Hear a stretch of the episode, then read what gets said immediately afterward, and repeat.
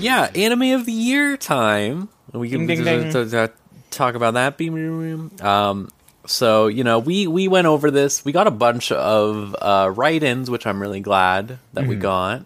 Um, for uh, you know, figuring out uh, all of our different categories. We'll sort of run through them one by one. I figure that's what we usually do. Like Sure. just do everyone's for one category, move on to the next one, uh, so on and so forth. Um, but I will do a quick rundown of every single category really mm-hmm. quick. So we have best OP, best ED, best OST, most baffling anime, best visuals, best assigned show and or movie, most surprising, most disappointing, best character, character you want to fling to the sun slash worst character. Biggest what the sweet hell moment of the year. Tight as shit. On the back burner. Quickest drop. Overlooked. Favorite anime and worst blight on the year. Um still really happy with that last category name and also what sweet hell moment real classics. Um, so we'll get started with best OP. Um, let's see, what sort of rotation do I want to do here? How about I'll just do it alphabetically, or I'll just do it by the uh, Discord. How about that? Our Sure. Discord uh, lineup. LV, Sure, yeah. what did you put down here for best OP? I loved uh, Mysterious, uh, which is the OP for Raven of the Inner Palace by Queen Bee. Yeah. it's awesome. Yes, I love it. Avu-chan's voice is uh, wonderful. Um, and again, I remember Maverick. You, you know, you're hyping up about the film Inu-Oh, which is not, which is a movie I wish to watch too, for certain. If you know, if we want to talk about movies as well briefly, but uh, love that song. Very good song. It was very good. I do remember it. It was one of the, the most distinctive parts of that show, I think, in the end, fundamentally. I think fundamentally. we're gonna go into that as we go down the line. yeah. Um, John, how about you? Mine is uh the the easy, the the kind of cop out answer, but it's still fucking true. Uh, kickback from Chainsaw Man, absolutely OP of the year. Like the animation is iconic, the song is super good. Like all the all the dumb, not not even dumb, just like all the weird ass movie references. Like they have a fucking reference to like Attack of the Killer Tomatoes in there. Like, what the fuck? It's crazy. It's good though. I love it. Um, I mean, I, I'm I, I I could also I also want to shout out Mob uh, Psycho th- uh, 100 thir- third seasons. Um, that's that's also just an incredible song. Um, as as always, like anytime they use the the the choir, it's it's fucking insane and great. And yeah, I mean, it's a close second for sure. But Kickback was just, you know, like I, I think about that song all the fucking time. I think about like just shots from that It's very all the cool. time. Yeah. It's very, very cool. Um, Maverick, how about you? Uh, you know, uh, there's a lot of talk. People's all the time be asking me, you know, Maverick, what would you think is the OP that like sticks out a lot? And there's only one opening this year that literally, when it got shared, made multiple people realize like, oh, this is a show I ought to watch. And I would say boosted its popularity severely. And that's Chiki Chiki Banban. The Yo Boy Kong Ming OP makes like 75% of that show. And it's still like a very fine show, all things considered. But as soon as that dropped, it was like, oh, I gotta watch this. Like, I gotta learn how to access uh, the cat site in order to download these episodes. You know, uh, I agree with you completely because I also put that. Uh, I think it's hard to beat that. Uh, it is like John said with Kickback, the animation and everything. The animation for this is f- fantastic. The fucking dancing that Yeah, the they are little doing dance, oh, is it's- etched into my mind forever. Probably. Super good. Um, Super good. it immediately sets a tone that even if the series doesn't like keep up with all the way, it's still like for those first few episodes like really does crush it. Like you're just like this is a good time. We are going to have a good time.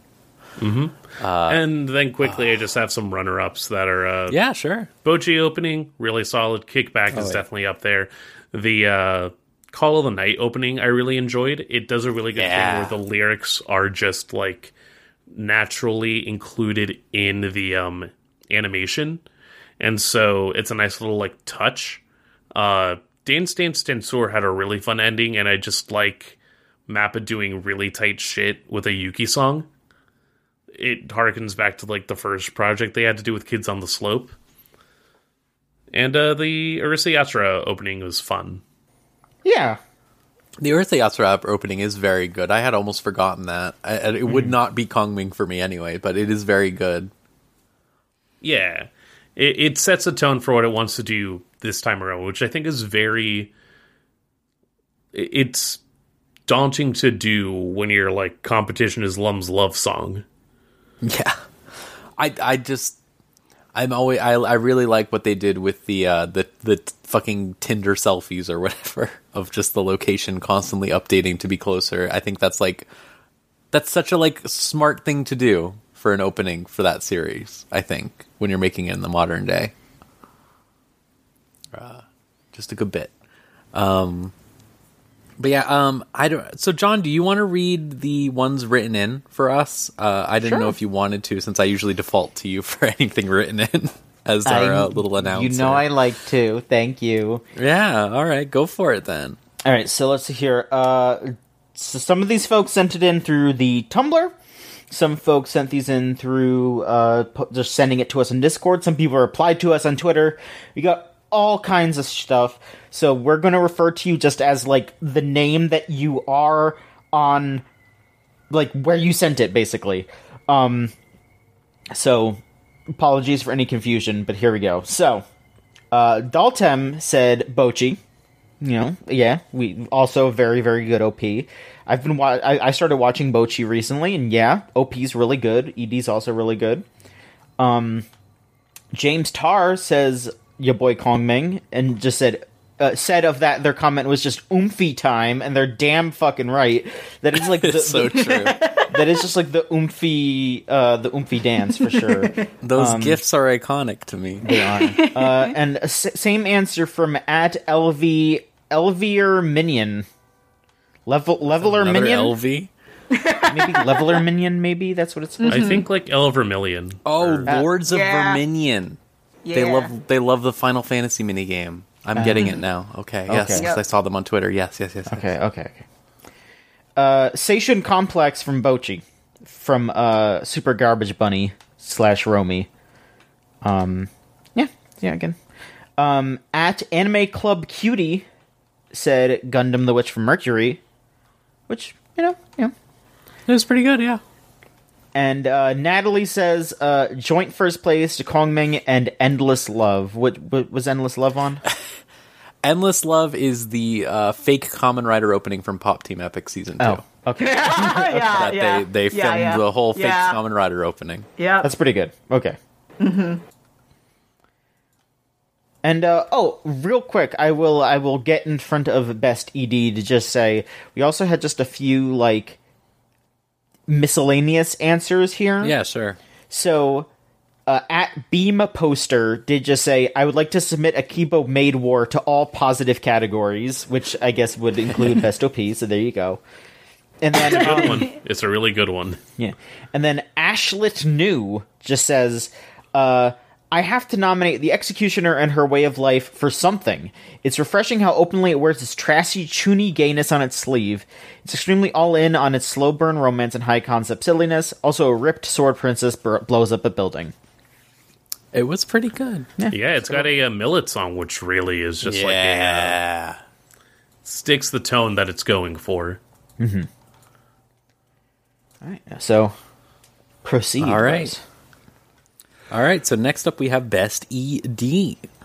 Uh, LV, what do you have? Yeah. Um, so speaking of endless love, but also not speaking of endless love, the pop team epic Ah. ending song "Nakoyo Peace," which I also called the finger song because I didn't Yeah. know what the actual title was at first, but it's very good.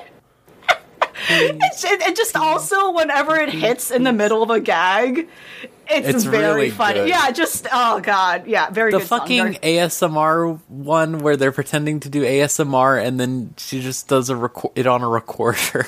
yeah, yeah. like, No, yeah, that's and I died at that one because I. you're- Are you talking about the parody of First? Take? oh, that's Is the called- sound. Yeah, that's first take. I'm sorry. Yeah, yes, yeah, it's yes, a parody yes, of the YouTube channel First Take, which, um, if no one's familiar with that, um, it is a YouTube channel where they have all sorts of Japanese singers. A lot of them actually pretty well known singers, and you have some indie artists mixed in. Yeah, just come in and to record and do like a studio session of like a popular single they have, or again, if they're not known, just whatever song. Um, and it's awesome. It's awesome just to hear like a live song, oh, you know, song or rendition of you know a big single, you know. So that's what that YouTube channel is. I subscribe to it, and I just died because I recognized it immediately. But yeah, it was very good. Um, yeah, very good. Edie, poppin', poppin', boppin', what have you. In general, a very good soundtrack, I would say, for that series. Yeah. All right, uh, John, how about you? So my answer, uh, so I'll be honest here. Uh, my answer is more leaning towards the visuals than the song. Like the song was good. Don't get it twisted. But when Kaguya season 3 ended with like Starship Troopers, that was just off the goop, hilarious. It is pretty off the goop. It's so good. And I mean, I'll even also just give a shout out to uh, also from Kaguya the the the rap ending too was also really good. oh, So that one was great. yeah, like I would just say like just all, all the the endings from Kaguya definitely just just a fun a fun time this year. Fair enough. Maverick, how about you? Uh, similarly to this case, it's like the, the show is made by its opening and ending. So Kibun Jojo just showing up like unprompted it, for uh, Kong Ming was like, of course it's this. It's the only thing that this could be, and it like getting the additional like um upgrades per the episode where it's like, oh, Kabadaichi's now like doing his verse. Oh, now we have both singers on by the end of it, and like it's so full by the ending. It like really knocked it out of the park. But that said, like it, this is the year that actually gave me a lot of like favorite endings. Surprisingly, like I barely think about them sometimes, but like every Bocchi ending was phenomenal. It still rocks that the last episode is just Bocchi's uh, Seiyu doing a cover of an Asian Kung Fu Generation song. Like it just brings the entire show full circle. Hartwa Oteage, the uh, Kaguya ED, also phenomenal. Um, the Maid Wars ending is fantastic. Again, just committing to the bit and like saying, okay, if we're doing a full up Yakuza movie send up, let's take our like VA with like the lowest voice. We're gonna have them do a like uh, an enka, like a sorrowful ballad, but the whole hook is gonna be like, I come in every day for my moe moe kyun.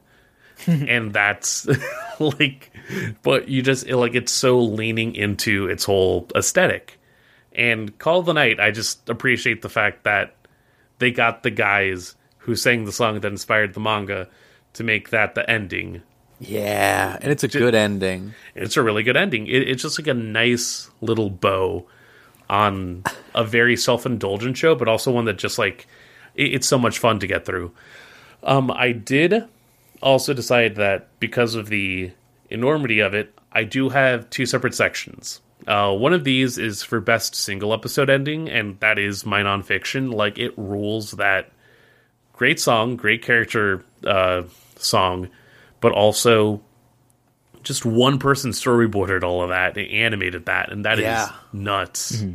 It, th- that's what I was thinking when John was talking about it. Like that's for what it is. Also, like insane. It's just insane. yeah, and, and like I, I just love that you know it's such a it's a show that's really been like I don't know like sort of like a dark horse in the way that like it presents a lot of its things, and it just rules that they said fuck it, go off for like this one episode. We've been going off already for like everything Yeah. else in it. Um, but no, there were a few like shows that did have that like oh here's a special one for what we're gonna do here. Um, I do also have my definitive ranking of the Chainsaw Man openings. All right. So for me, uh, the ranking is uh, the third opening, number one. Uh, then you have the fourth opening, seventh opening, fifth opening, tenth opening. The rest of them, it is a shame that the Vaundy opening was just the Stark credits for the beginning of the show. Mm-hmm. But yeah, that would be the uh, Maximum the Hormone opening, followed by the one made by the um, person who animated Piplup Step, followed by the TV one that also includes the end bit with like the barf. Uh, after that, I'm trying to remember what opening five was. It was the um, introduction of the Eternity Devil that has like the film reference of like um the horse running. Like I think that's another neat little like nod to all of the themes and stuff that's going to come up later in the show. Uh, 10 was Dog World, or like the one where it's like Denji with all the dogs, and like I like the style there. And then the other ones were all fine.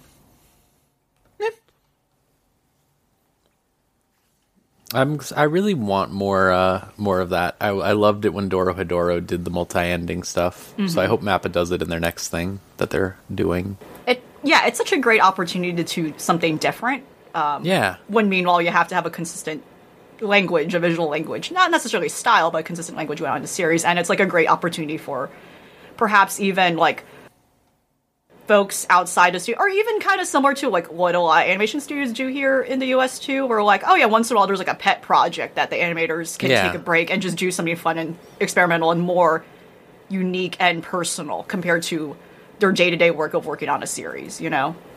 And even from the angle of like I I've always been I've always loved the concept of character songs that a lot of uh, Japanese yes, works that do. Uh, I feel like it's a great way to do that. I, I think that's something that needs to come back. Like, Yeah, I, it's I, am sure it's been around, but it's like exclusive to certain things, like you know, like radio, games. yeah, oh yeah, like radio dramas, uh, like you know these one-off theater adaptations. You know, but like, yeah, just come. I want, I want, I wanted, I want Seiyu to come back and do their own version of a theme song. You know what I mean? Yeah. That's fun to listen to. well, that fucking Monogatari openings, like Yeah. everyone loves them for a reason, you know. That's a. Um, but my my best ED was uh, Machikado Mizoku season two ending, uh, mainly for the visuals because it's the uh, chibi extrapolated style that they use for some stuff in that show. Uh, but it's just a good ending. It was just such a good vibe every week because it's it has the chaos of the show, but it's also just cute and nice. Uh, and that was a great anime to watch week to week and be like, yeah, here we fucking go. They're gonna do all the insane shit in the ending. It's good. Um. All right, John. What else? What do we have from the people? the people have said. Daltem has said, "My dress up darling for best ED, mostly for the art style." I agree, though. Fucking that that was, pretty adorable. That was adorable. It's great. Yeah, great shout out there. Um, James Tar says Chainsaw Man's eleventh ending. Uh, comment: My most replayed ED. I just think the song and visuals go very well together. Um, Romy said uh, Monster Disco from Digimon Ghost Game, which yeah, that was that's a good ending. And then Natalie says the first ED from Hunter Hunter 2011. Which sure. Uh, I don't know if you've ever heard that, but it's a very demented. they got a screamo band for some reason, Sure. Fuck That's it. awesome. and it's. I highly recommend looking it up if you've never seen it. It's it's an experience. Uh, but all right, let's move right along to our last audio category here. Uh, best OST. Um, just encompasses, you know, the the insert music, as it were. You know, the stuff that's just playing as you watch the show. So, uh, Elvie, what did you put down? So I have two answers here because I know one of them is absolutely a cop out because it is a musical series, and Healer Girl absolutely does have excellent music in it. Uh, from start to finish, despite my own uh, personal mixed feelings about the show and just how it kind of like, you, you know, its weird trajectory, but hands down, you know, despite the fact that I do not like some songs, every song is very good. The vocalization and the songs are very good. It's just a yeah. There's just it, it has beautiful music, but in terms of like a more accurate, I guess, expectation of what one means by a soundtrack. Um, I mean, it is a soundtrack. You know, musical does it, but like, I would say Lycoris Recoil has a very good soundtrack. Um, Yeah, from sure. from its OP to ED, and then I think its insert songs are very fun and poppy, you know, bubblegummy, if you will. Um, very video game esque. Uh, you know, there's something about it where like a lot a lot of the motifs in it are, just feel like nice driving, cruising songs. like you know, gets their adrenaline rush going, which is very uh, fitting for an action packed series like that. Fair enough. John, how about you? Maybe a weird answer, but I chose Spy Family. Oh yeah, I All right. agree. The the first one, thinking yeah, Or just in general. or the Like, second I- one? In general? Okay, just Yeah.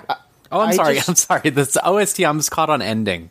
Yeah. yeah, yeah, yeah. yeah. That's a good soundtrack. Yeah. um yeah just like cute little like spy themes and you know it's it's it's you know i don't think it's anything that i would listen to like outside of watching the show but it's cute and fun i liked it Yeah, it's very good for the like I for my complaints about like the bump of chicken opening, right? For for part two, it's like Yeah. the, the the actual soundtrack was still consistently like reflecting the mm-hmm. vibe of the actual show when you're Absolutely, watching it. yes. Like they have Right. the goofy jazz and like 50s Right. stuff, but mm-hmm. You know, you were talking about character themes, and it's a it, it, it has a soundtrack that does that very well. Mm-hmm. yeah, like there's certain tunes that were assigned to certain characters and i think it does a very good job of making that obvious Maverick, how about you?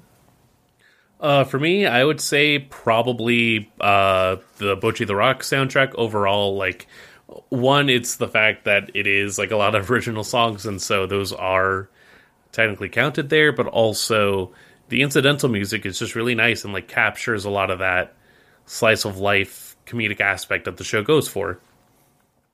My runner up would probably be Call of the Night. It's very atmospheric and the song that like creepy nuts uh puts into the soundtrack for sort of like those moments where it's just uh Nazuna and uh the kid. Lo- love to remember names here. But no it's like uh, the two of them just sort of like going through the night. It really just like was a nice capstone on the experience. Uh, alongside that, you know, I forgot that the Yuru Camp movie did come out this year, so also a solid OST. So for me, there were a couple I threw around, like Pop. As I said I, earlier, I like Pop Team Epic soundtrack a lot. It was really good this time around. They got a lot of really good, like Shine, Shining Shoulder is like enough to warrant it. I feel like, but I did end up going with Bocchi just because they got the fucking uh, the. the the, some people from Tricot, a band I really like. Oh, to yeah, do- yeah, to do did. some music for Bocchi, and you can super tell, and it's also great. It's really good. It uh, it's just it's a good soundtrack, and you'd hope so because you'd hope a music show would have a good soundtrack. uh, and I was glad that it had that because uh, to contrast, like you know, like Kong Ming, one of my problems was like they don't do enough with the music in the actual show itself to make you convinced that it's like this is amazing music. You know. Mm-hmm.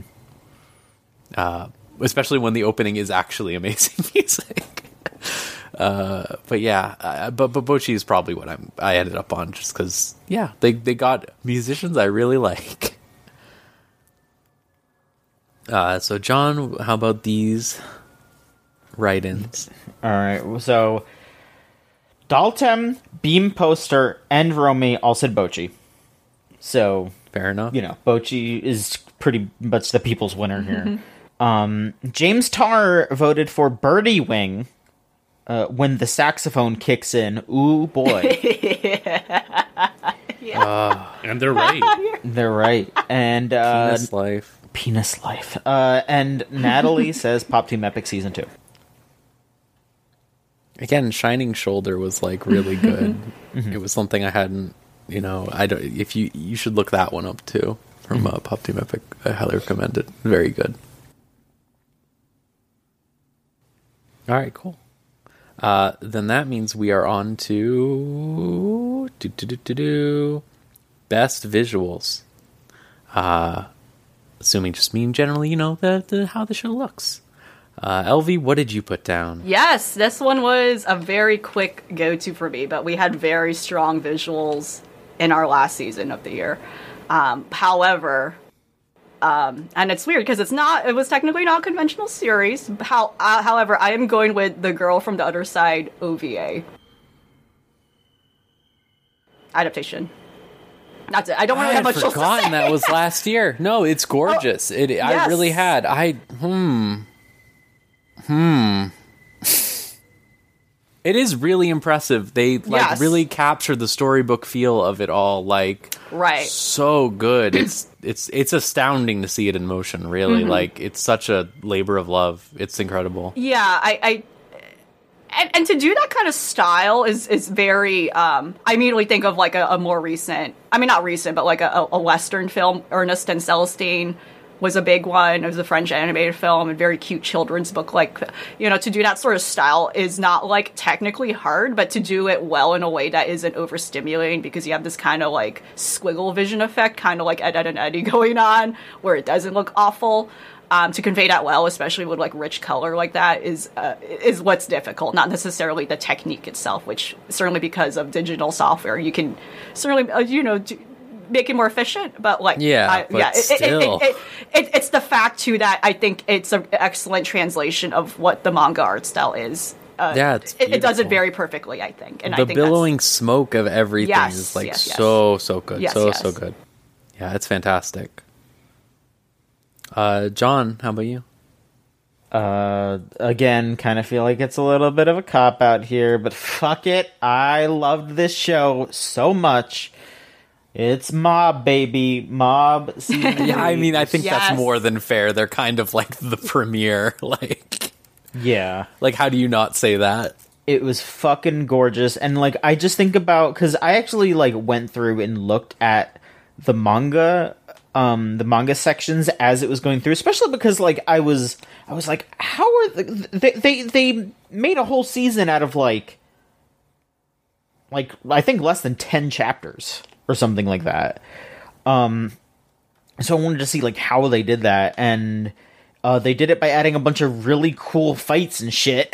like, you know, like th- there, there's a part where like superpowered Dimple fights a bunch of like uh, the the the giant broccolis like uh, like leftovers, and they, yeah, they add like there was they didn't show the fight in the manga because you know they didn't really have to. It was just this like you know it was all just Mob didn't really know what was going on. He was knocked out, so you know you, you the viewer are kind of just left to also be like mob just kind of accept what what you're what you see and you know have it be filled in by your imagination. But bones just went actually hey what if we did animate it and it was like the tightest fucking fight ever?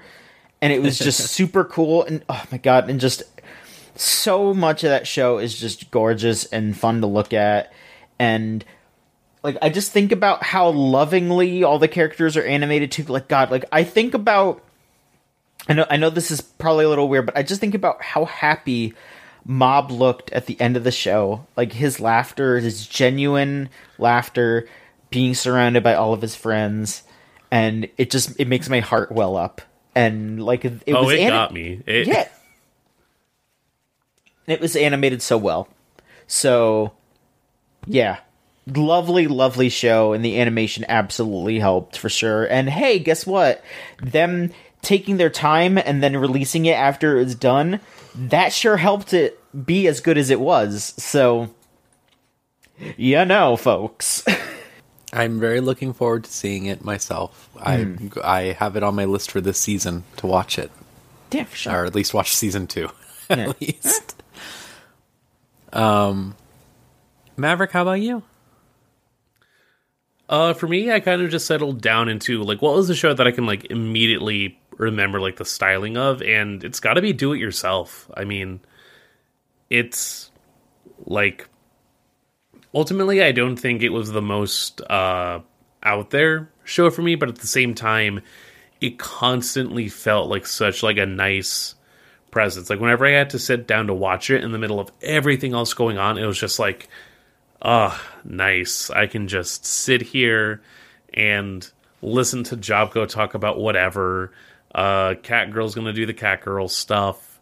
Uh, like I, I not necessarily turn my brain off, but it was just like a nice little like easing into the experience, and the animation style really just helped like convey that. And I'm glad that Pine Jam really like went to that direction in terms of like doing its show this way. Uh, second to that, I would probably say is Bocchi because of the use of mixed media and the way that it really just like presented all of these different pieces in order to like present the audio aspects of its show as well. The um concert at Sick Hack I think was a really nice performance and it really just like really provided a example of like oh what do these characters think about the music which one is already good on its own, but then you have that like next step from the perspective of an aspiring musician, and that just really sold the entire experience, among other moments, honestly. Uh, they referenced uh, that Japanese Undertale thing, and that rocks. and I have not seen Hell Shake Yano 2, so I cannot make a statement on it. I'll say in general, the the visuals they were doing for all, that entire season, uh, insanely impressive work for like everything in Pop Team Epic season two. Like, I there would the the CGI didn't like they were able to integrate CGI with 2D. Like, I wouldn't say it's Studio Orange levels, but it was still really good. Mm. Um, is that all you got then? Oh yeah. Okay.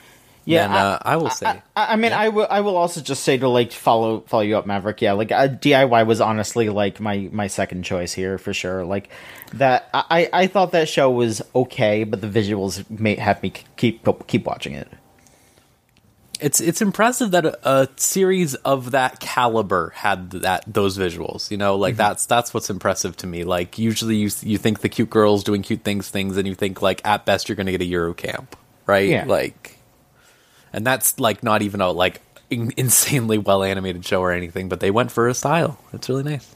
Yeah. I mean, I still do very much l- like Yuru Camp more, but yeah. Eh, it's still fine. It's still good. But it's yeah. like stylistically, yeah. Yeah. Uh so for my uh best visuals, I put Call of the Night.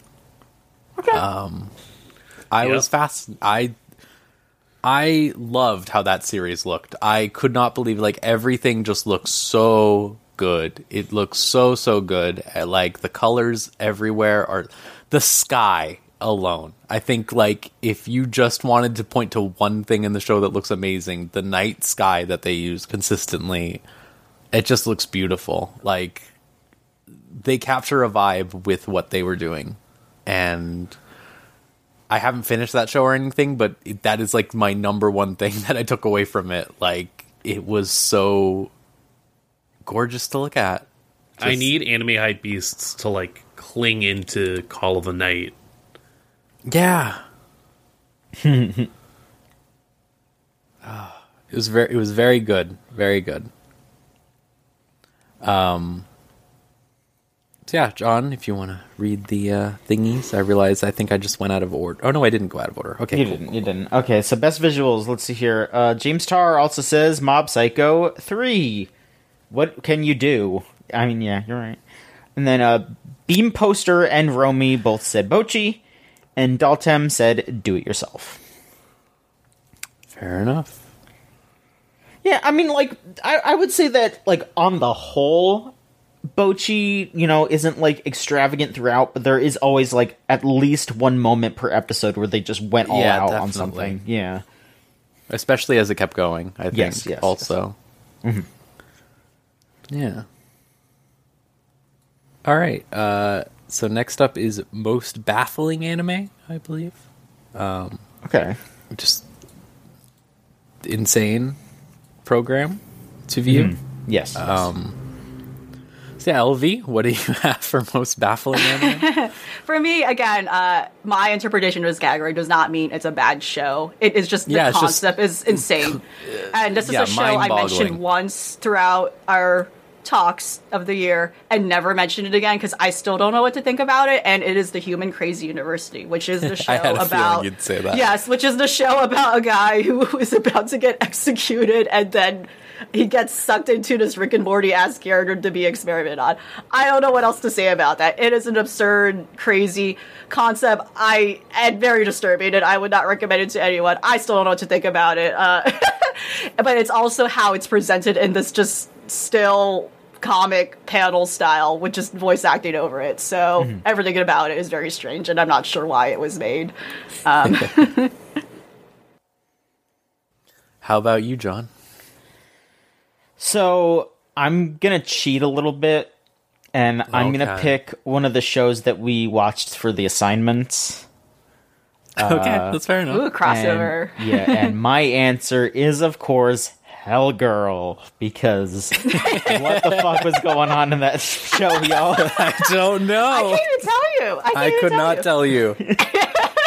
And yeah, this is absolutely She was one, cooking. I don't know. this is absolutely one of those like was not necessarily roasting. negative because I mean like you know early on I would maybe say it in a negative context, but just as oh, time Oh, yeah. went on and that show got dumber and dumber, it just like all right, yeah, this is just yeah, it's baffling. Yeah. John, what? Why did the parrot talk? Why did the parrot talk? Why did the parrot talk? What were they cooking? Doesn't I- matter. the old man is dabbing. Uh, Maverick, how about you? For me, honestly, the most baffling show that I watched to its entirety this year was Fanfare of Adolescence.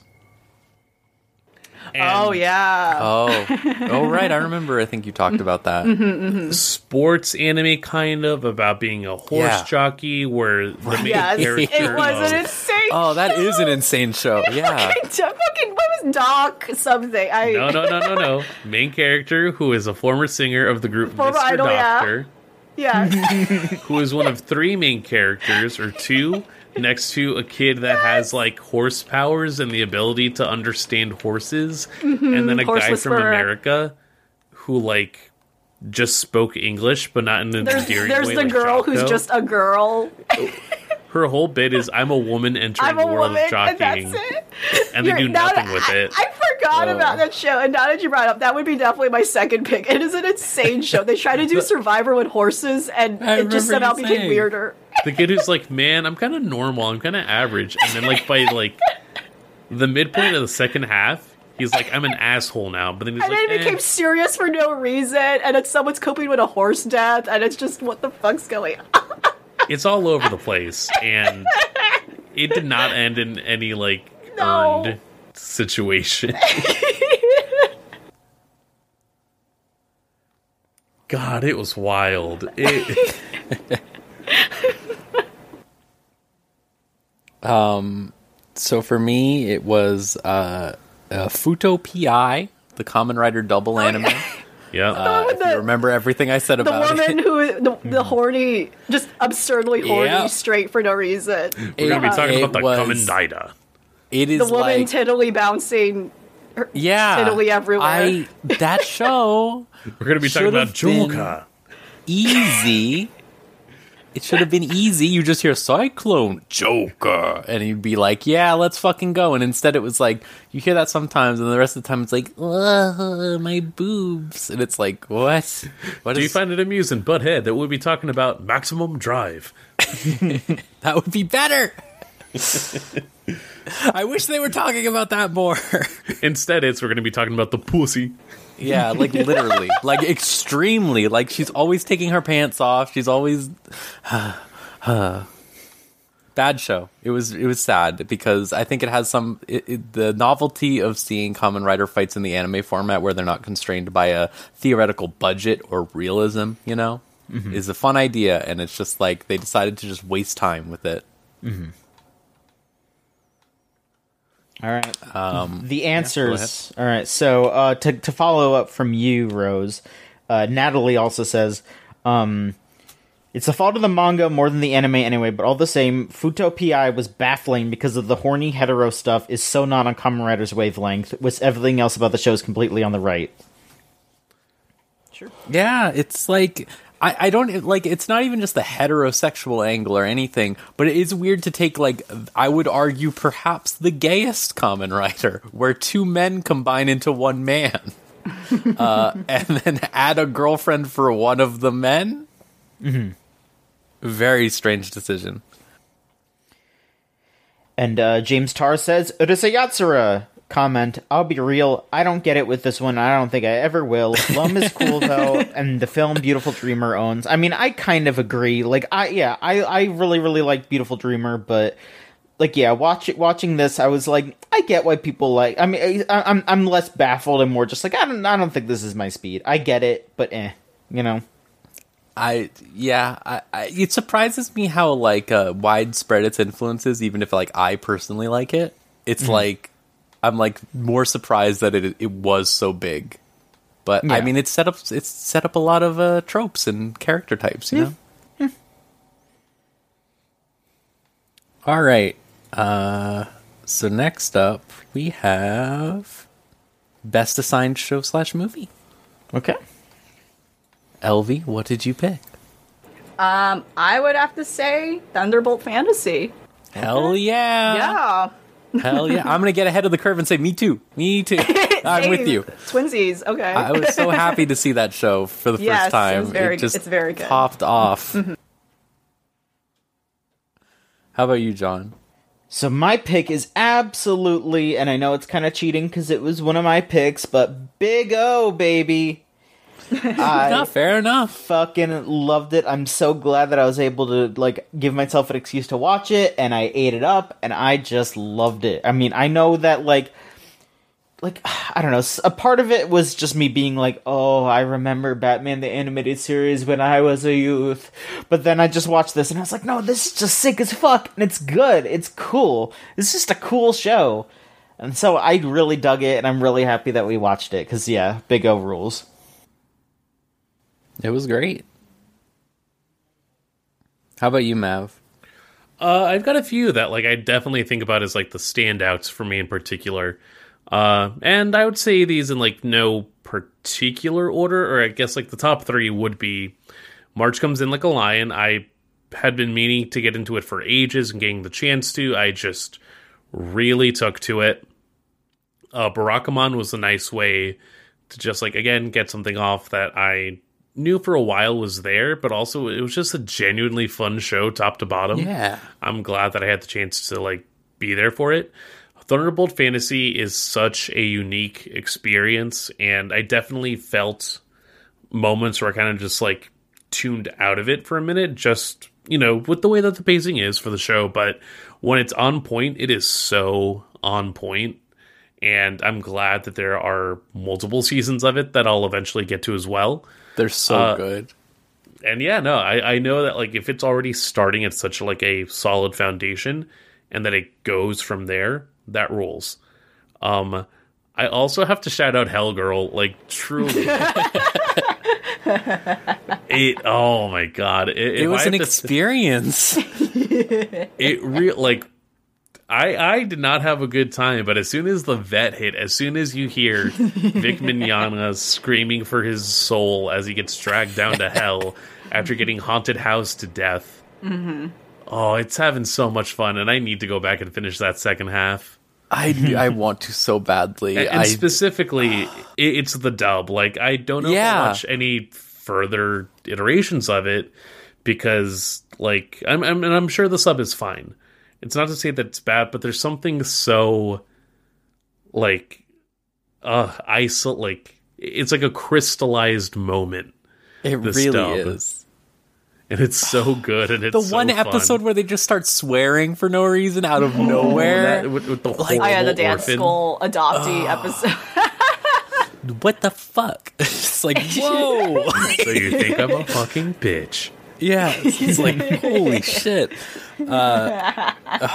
Yeah, I'm no, just- just... so much fun after like it really got in there. The upside down hell girl finisher. oh, She was doing the Rock Lee move. She really was. Um, but yeah, like I said, I agree with LV. I put Thunderbolt myself. Uh, I will. I did also put though. March comes in like a lion. Um, I was really happy to watch the first part of that a lot. I would, after putting it off forever. I it's such a good show. Such great characters overall. Like you want to say like that. I, fucking Fooly Cooly progressive made me feel especially insane seeing things like March comes in like a lion exist out there mm-hmm. and everything, and it's just like you can't even like make half of a character as good as these like like a background character and March comes in like a lion. like fuck. Uh yeah, did anyone write in for this one? I know this one's a little uh Uh, let's see here. Okay, so yeah, the only one we got was from James James Tarr, and also agreed with March comes in like a lion. Uh, comment: depressed boy, real with a side of stomach issues, old man. That's what I'm here for. Stomach Issues Old Man is the realest guy of all time. I I love him so much, especially the episodes after we stopped. Like so so good, so so so so so so good. All right, so next up we have most disappointing, which is not a great award, but you know, sometimes it's just like that. Uh, Sometimes LV, it does be like that. yeah, LV, what disappointed you? I would year? say I was torn between these two. I was torn between I'm the villainous, I'm taming the final boss, and then yeah, Raven. I, oh my god, I'm messing up the title. Well, yeah, Raven of the Inner Palace. Raven of the Inner Palace, yes. But I think I would lean towards more Raven of the Inner Palace. Yeah, Being more, most disappointed, I, I think, especially because of how it had such a promising presentation in the beginning, and I, it, it- that's how they get you. They hook you in with very Yeah. good visuals, and it's like, oh, there's nothing here. Sorry. the way that they established this like really interesting world Yeah. and like yeah, they threw in all this backstory. yeah and, this and crazy like, stuff and then it's like okay.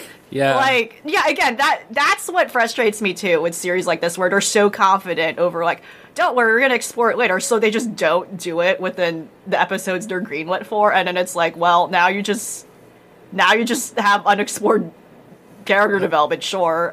Uh, and yeah the conceit of the concept too was just not great and very weak compared to other similar shows with similar premises like holic for you know triple x holic yeah the, like, the like- way there's no she- mystery The mysteries were not really mysteries. Yeah. uh, yeah. It's just it was just disappointing in that regard. Yep. very sad how about you john Banging opening though. oh yeah best opening Yeah, so- yeah, yeah. Mysterious. This is uh, most disappointing, right? yep Okay. So, my y- y- mine might be uh, a little um a, a, a, a little um controversial here, okay okay but uh so I'm I'm I'm gonna say this, and then I'm actually gonna spoil my answer for uh, half of my answer for for another category. Uh, for me, it was it was Gundam. It was Witch from Mercury. I get what they're going for.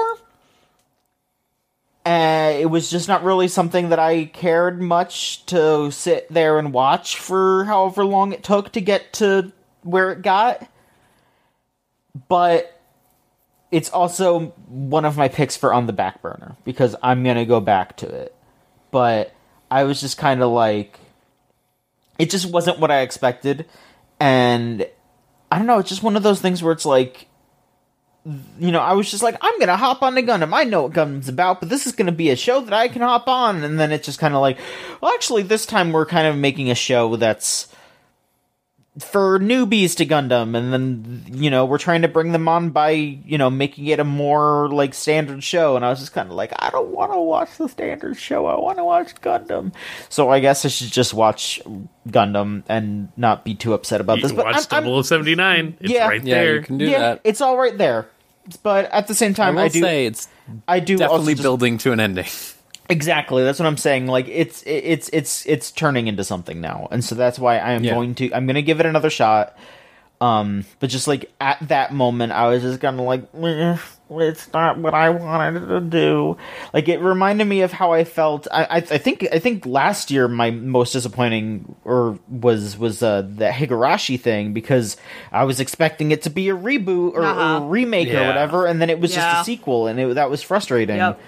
So it's a very much a personal thing. It's very much just I went in with an expectation that wasn't met, and I, I'm just kind of having to deal with it. I'm not blaming anybody. I'm not saying that the show is bad. It's just a personal me thing. So yeah, I think it makes sense. Like you'd have to be someone who's like, like I think like, uh, I think anyone can like the show, obviously, but like I think like a big appeal to a lot of people, like a lot of people I know, is the fanon stuff. You know, like the fan created stuff around it that help bolster it. Uh, Which is something I've always struggled with with stuff. Like I, I like this series just in general, but still like extremely with this one. Were you saying something, Maverick? Oh no, just like I agree with like the way where like fanon is often the way people interact with things, and it's like, Yeah. eh, it's never my immediate like rummage point for Yeah. a show. Well, what what what else isn't your your immediate point with a show that would perhaps leave you disappointed? That was a really bad transition. I'm sorry. Oh no, um, for me, my most disappointing were from the same season, uh, Teppen and Yurei Deco. Yuri Like- Deco, hearing you talk about was really sad.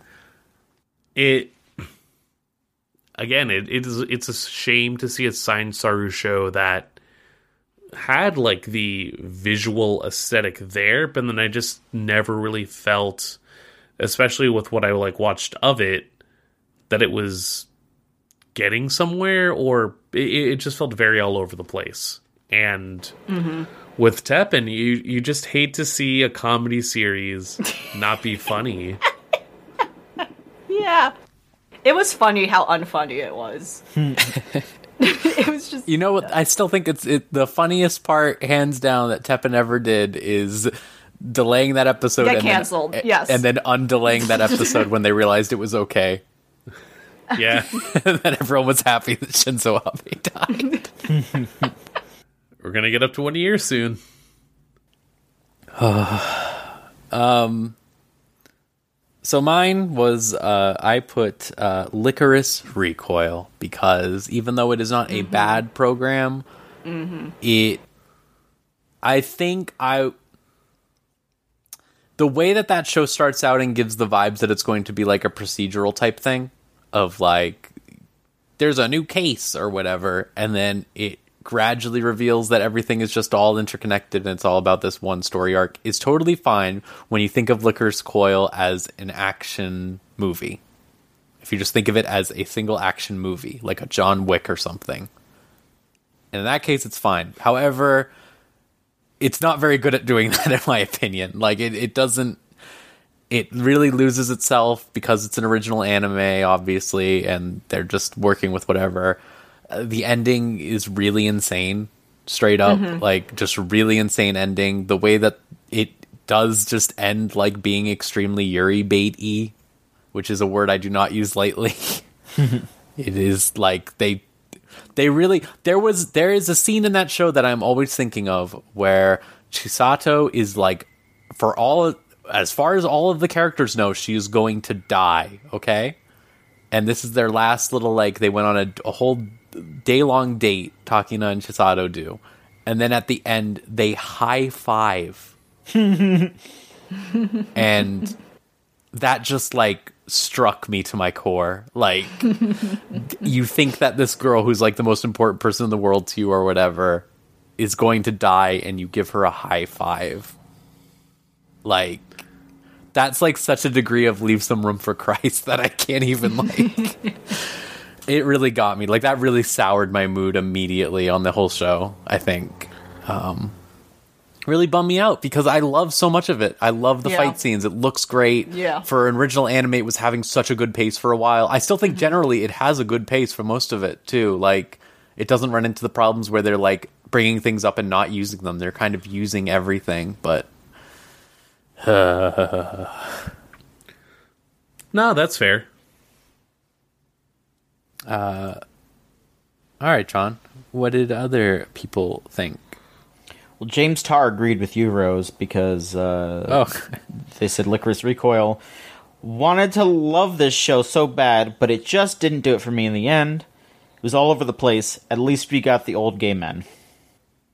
That is true. I will always give them that. That I did love the old gay men, especially just like one being a villain and one being good or whatever. You don't get that really, like textually like that anyway.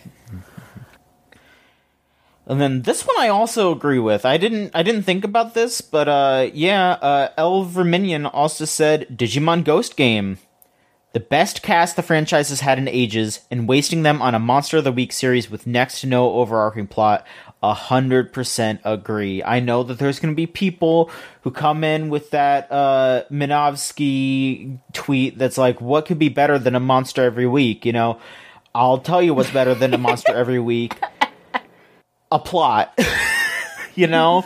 Like Kamen Rider Double has overarching plot lines that go through the monster of the week, and that's why the monster of the week is able to work. You know, same thing with Donbrothers, right? Like those formulas work because they're working in an overarching plot. Yeah, no, exactly. Every monster of the week that people enjoy is still working with this idea that like we're going to build towards something or at least still have character interaction that'll also work towards an overall development. Mm-hmm. And there's just like like again, I still definitely need to watch more of it. But uh, I mean, you'd have to like you'd have to ask Shoeless because Shoe. I mean, you know, Shoeless fucking loves this show still. But like, I I don't know. I think that this show is just oh my god it's such a fucking bummer that because i yeah it's got a great cast i really like all three digimon have really cool designs and they're really fun the three human characters are are like a, a fun cast of characters but just the fact that every week just does not move anything forward. It's like what's why why is this this exist? Why why are you doing this? Like i mean yeah like you think about the other older digimon series and how yeah they were kind of monster of the weeky. Like if you think about you know how like I, i'm mostly just thinking about the original because that's the one i really remember but yeah it would go into a big overarching plot because you know there was like a villain you know like there's devimon and myotismon and all that shit you know like yeah it's it's it's weird um yeah those those are the answers for there All right. Uh, the next up we have similar in a similar negative vein, character you want to fling into the sun, or worst character. LV, who is your worst character? Oh yeah. Um, I would say, um, I would say Yuri in Spy X Family. I think. Wow. Uh, I. I think his. I, I I do not like the sister complex thing. I think if they just simply remove that, it's fine. I think he's a great character in terms of like continuing the shenanigans of like, uh oh, we don't know what we, you know, they don't know what we know, kind of audience perspective. But I just think, uh, the sister complex thing is just really off putting and feels also very out of place. I think for a show like this. So yeah, that's that's That's what I fair think. enough. I like. Yeah. I like. I, I agree. I think they're they're. I like Yuri a lot. I think. Though there's a crazy quote for me to say. Uh, Yeah, take that But- out of context. Yeah. Oh no. Uh, but uh, like no, like I, I like him a lot. I think I think I can agree with you in the sense that I do wish there was an angle of it removed, perhaps. Like right. I I love the stuff. I like I love the idea of just being like, no, she's perfect to a f- like no matter what or whatever. Like Right. that's a good joke, but there is that angle. I agree with you. I agree. How about you, John? Um, let me see here. What did I write down? okay, I cheated on this one again. I also picked from an enough. anime that we were assigned, but uh, Hey, we watched it last year. The Flowers of Evil main character. Holy fuck! No, Yeah. thank you. No, thank you. No, that's fair.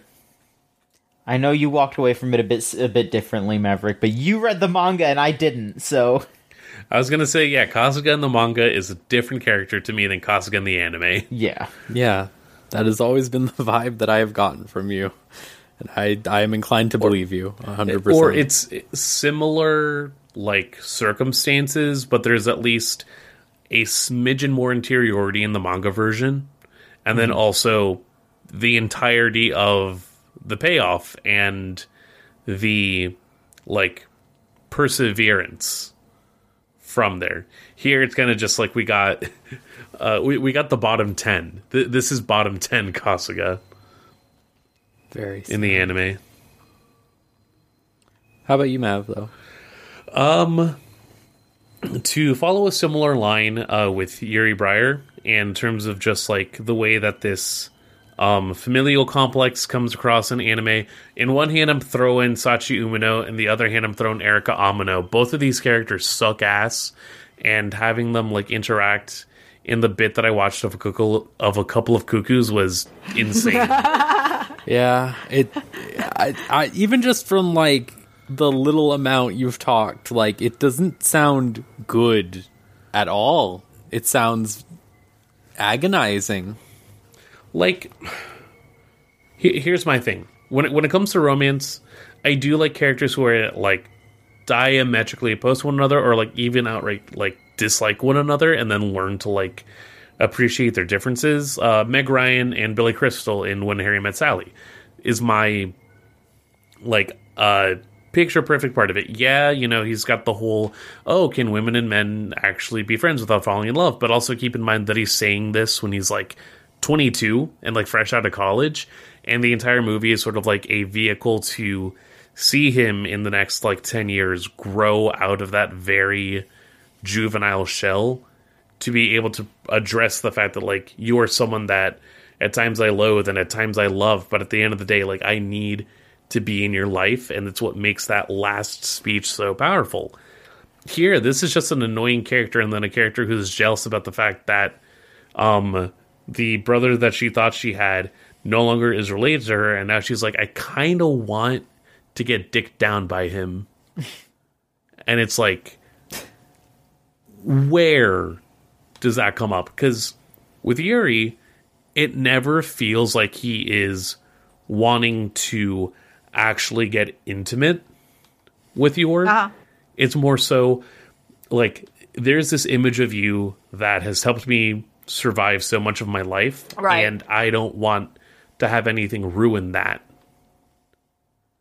And that's at least a sister complex that is with, with a motivation that I understand. There, yeah, there, there is an argument for it. Yep. and it also helps that like he's very much a tertiary character, so you're not constantly hit with that. Uh, Sachi and Erika, it's just like you're bombarded with having to see this guy like reckon with the fact that like his like he has no birth family and therefore everything I guess is open game and it's like that's a horrible uh presentation to give the audience. Especially when half the characterization is like you got to see how big this girl's boobs are dude. Heinous. awful. Uh, I took two angles here. I took uh, one angle of when uh, character you want to fling this on, like as in like worst character of when this motherfucker should have go, oh this motherfucker, and then one where you go, oh this motherfucker, like annoyed and like happy. So happy was to copy John's bit uh, from a show we watched, the enigmatic Gale from Thunderbolt Fantasy. That guy is a motherfucker to the extreme yeah, yeah. and he should suffer. Uh, but like, I love him. I love seeing him. Uh, the bad one is uh, Tokime from Fuuto PI, the woman they added, uh, every scene she's in, you know, just sucks sucks it all out. The air is gone, hmm. the soul is gone, everything is gone. Just look at her breasts. That is what they are saying. And it really sucks. It really, really sucks. I think like it's crazy to like be like you know, like there's a lot of times I point out an anime or like the way people will talk about an anime and be like, they're just being misogynist. But like here it's like, no, like really, like it's not good. like it's just this is a bad thing for the show. All right. Uh, so yeah, so James Tarr agreed with Elvie here and said, "Yuri, uh, yours freak of a brother, please place in the garbage." and Natalie agreed with you, Rose, with Tokime from Fuuto PI for reasons said above. And uh, Romy said Shaddiq Zenelli, Zenelli. Oh yeah, from uh, uh, Gundam. From Gundam. So so did not give did not give a reason, but uh, for for for the Gundam heads, why why would you say Romy chose? He's, he's oh, he's like smarmy. yeah, Okay. he's like a smarmy tactician dude, but also he's like definitely one of those like oh, the girl doesn't like me, so I'm gonna go insane type dudes. He, Uh. he hasn't like blown his lid yet, but he's definitely like the smarmy M'Quve type. okay. And I can say that because I watched though. 0079.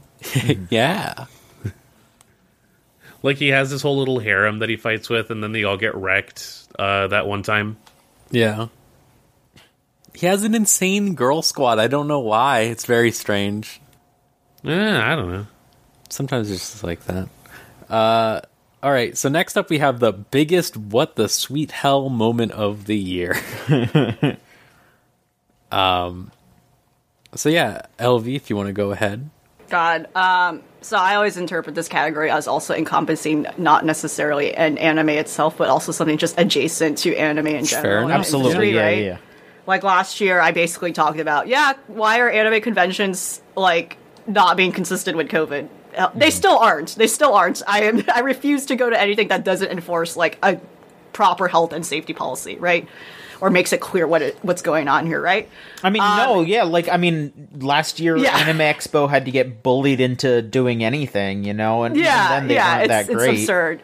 Again, because ex- yeah, exhibitors want to enforce stuff, right? Mm-hmm. So, like, what is going on here? But anyway, I would say this is twofold. I'll have I'll share my anime answer and I'll share my insane answer, which is Shinzo Abe fucking dying, uh, canceling an, an anime as a result. Uh, it's just what? just the fact that just coincidentally this unfunny comedy anime had a weird assassination skit, and then that just happened. Like, what do you mean? What do you? What? How does that happen? Insane. It was Uh, tremendous. Which- and uh, as a as a as a prelude to another category, so Platinum End came out in January. Never forget. I did fucking forget. I watched that whole thing. I fucking watched the entirety of Platinum End. That whole series is just epic pickle Rick moments from top to bottom. I cannot. I cannot summarize everything that happens in that horrible Death Game show. There's a woman who basically invents COVID. They basically say something, they say something insane like, you know, all these Death Game stories happen in Japan because Japan has a high suicide rate. What the fuck are you talking about? What do you mean? That entire show is insane. That's all I can say. It's, th- that show's a series of moments. Um, so maybe that's an answer to that she's. I there think you go. yeah. There you go. That's in the spirit. Oh, it's just John, how about you? So yeah, my answer was um, it it was kind of like right on the cusp of being 2022. I don't know. I mean, I'm just kind of I'm I'm, I'm counting it here. Uh, and my answer is ranking of kings going racist. Um, Yeah. yeah. that was just That such was a a fucking bummer. It took people. Yeah. it took the wind completely So out of my sails for that show. I never finished I'm watching you. it.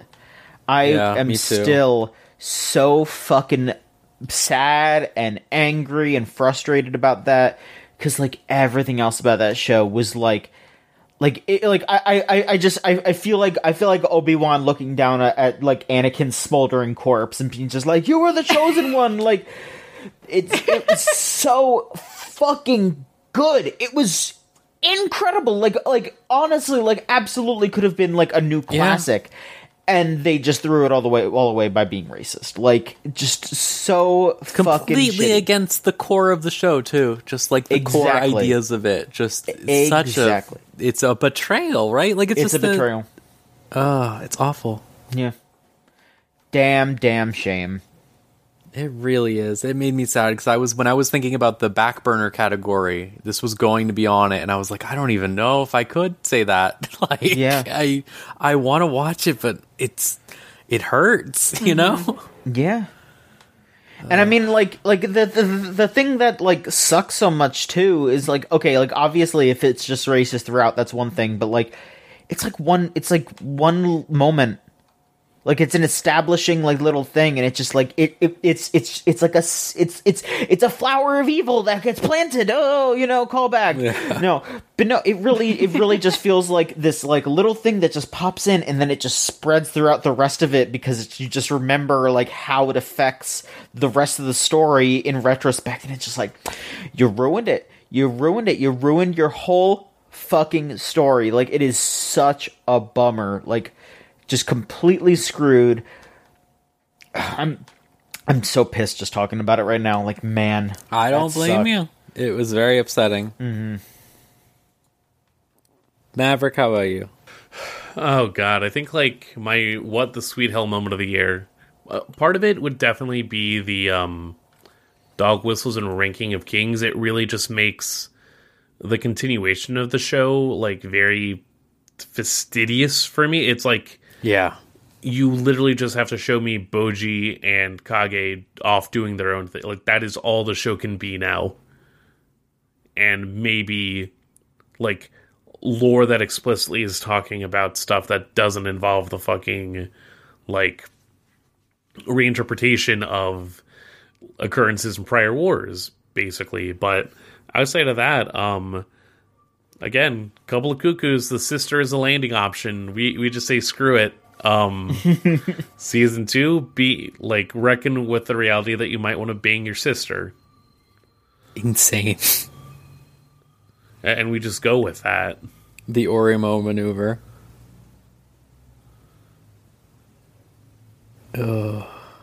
How about you, Rose?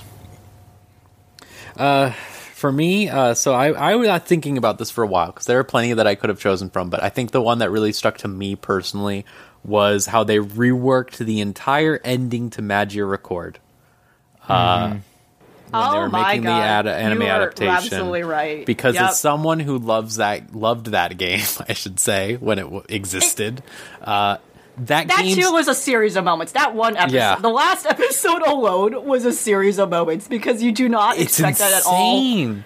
Uh, like, and then you hit the last episode, and then they decide to just drop Yeah. the bucket of misery on you. Like, so what like do you mean? Yeah. the whole point of Magia Record was that it was supposed to be an alternate take on Madoka that revisits the like nihilism inherent to like Mm-hmm. Writing and undo it by saying like people will come together and they will find solutions. yes. Yeah. Absolutely. and we want to create a better world that doesn't have these problems anymore. And like sad things, some sad, some sad things happen in the ending, in the original ending, but it's like fundamentally, it is like, yeah, like the whole point is being hope. Like you can't accomplish things with other people. Like that's the whole message of it. And then this was just like, fuck it, kill them all. Like fuck Yeah. it. Like it's Yeah, by the way, insane. It's just it's like feeding into the mimetic concept of Madoka. Like Mm-hmm. what people say Madoka is, like the grim dark despair show or whatever. And it's like fuck, like that's such a bummer. Like why would you do that? Like I just can't wrap my mind around why you would do that. Especially like like it really kind of took the wind out of my sails for that uh fourth Madoka movie that's coming out uh some point in the near future of like I love Rebellion so much because it's like it's a dark film, but it's like it is expressing ideas and it's good. And then like here it's like they weren't expressing any ideas. They made it dark for no reason, just to feed into the like memes, basically. Like Yeah. such a fucking bummer. mhm All right. Uh, the answers from the the the fans here. Um, James Tarr says the OP of Healer Girl. It's a join our cult video. The anime was genuinely. It does nice, look though. like it. Absolutely. Join our cult video. it, it it does look like a cult video. I mean, they're That's wearing like scary. white cloaks and hand waving you to come join them. It's yeah. Uh, FRBN Phoenix said uh, Gundam the Witch from Mercury episode 12. Sure. Uh, Natalie says the sex pest 12 year old in Fuuto PI. Do you remember me talking about that? I do. I Yeah, I remember. good. Yeah, Not vaguely. good. Not good. Not good. Um, and then Romy says all the stuff they keep implying with Gamamon in uh, Ghost Game. That yeah, I mean, I I I I mean, I guess there's this stuff with the uh, you know the the Beal whatever the fuck. Um, I don't know, weird. Um, Oh yeah, no. I asked Fearless, like, is he a war criminal now? What's going on? and and the answer was yeah, kinda. Um. Like a little bit. Okay, I I also I I I fucked up a little bit. Trixie sent us her anime opinions. Oh right, fuck! I forgot we had the document. So, Yeah. well, Trixie can have have her own category because she's an ex-host, so she's Okay. important. So Here, she gets I'll- to go I'll- at the I'll- end. The Trixie yeah, I'll, corner. I'll, I'll, I'll, I'll catch her up. I'll catch her up here. yeah, Okay. catch her up, catch her up. So best OP, Bocchi. Best ED, Bocchi. Best OST, Hell yeah. Bocchi. There you go. Most baffling anime, RWBY Ice Queendom. Did y'all rem- forget that that, that came out? Oh fuck Yeah. me, that is the insane. Do you know? You remember what that is, right? I think I told you. Yeah, yeah. yeah, insane, Insane. insane, show. last year. The Gen Urobuchi show. Yeah. Uh, best visuals, Bocchi. Um, Hell yeah. She said Consistent best, marks. Best assigned show, A Legend of the Galactic Heroes, and then she said honorable mention, Flowers of Evil. Mm-hmm. right. Yeah, she, she did share how she had a more positive. Yeah, I remember her saying, yeah, Yeah. She, she was talking about it when we watched it. Uh, most Yeah. disappointing, she said Magia Record. Yeah. Uh, we we did uh, what the sweet hell. Where is that one? Where did she Mm-hmm. do that one? Me- I gotta find it. Did she do that one? I don't think she did. That. She didn't do that one. Okay. Um, uh, worst character. Okay, and then worst character, uh, Kyo Eth- Ethnina. Ethnina. aka Book Hero from Rising of the Shield Hero Season 2, the worst written antagonist from one of the worst franchises of all time from the second worst show this season. With no rhyme or reason to her. With no rhyme or reason to his actions, plot armor to back him up, random pace derailing and sudden intrusions into the story upon his first appearances, and an incredibly unsympathetic backstory that the plot throws into the mix near the end to make a quarter-assed effort of explaining him and his motivations further. Kyo's meaningless actions rampage through the story so aggravatingly, like a disease, that he makes the titular shield hero look like a literal messiah in comparison. Holy Wow. Pissed. Shit. That seems like the move you would do in that show, also, though, I have to say, of making this insanely bad character to make your stupid main character seem I, Yeah, like gotta killing make just yeah, a piece of yeah. shit. You just have to make someone worse somehow. Uh, And then, yeah, I guess that's it. That's it. Did, did you say most surprising? Yeah.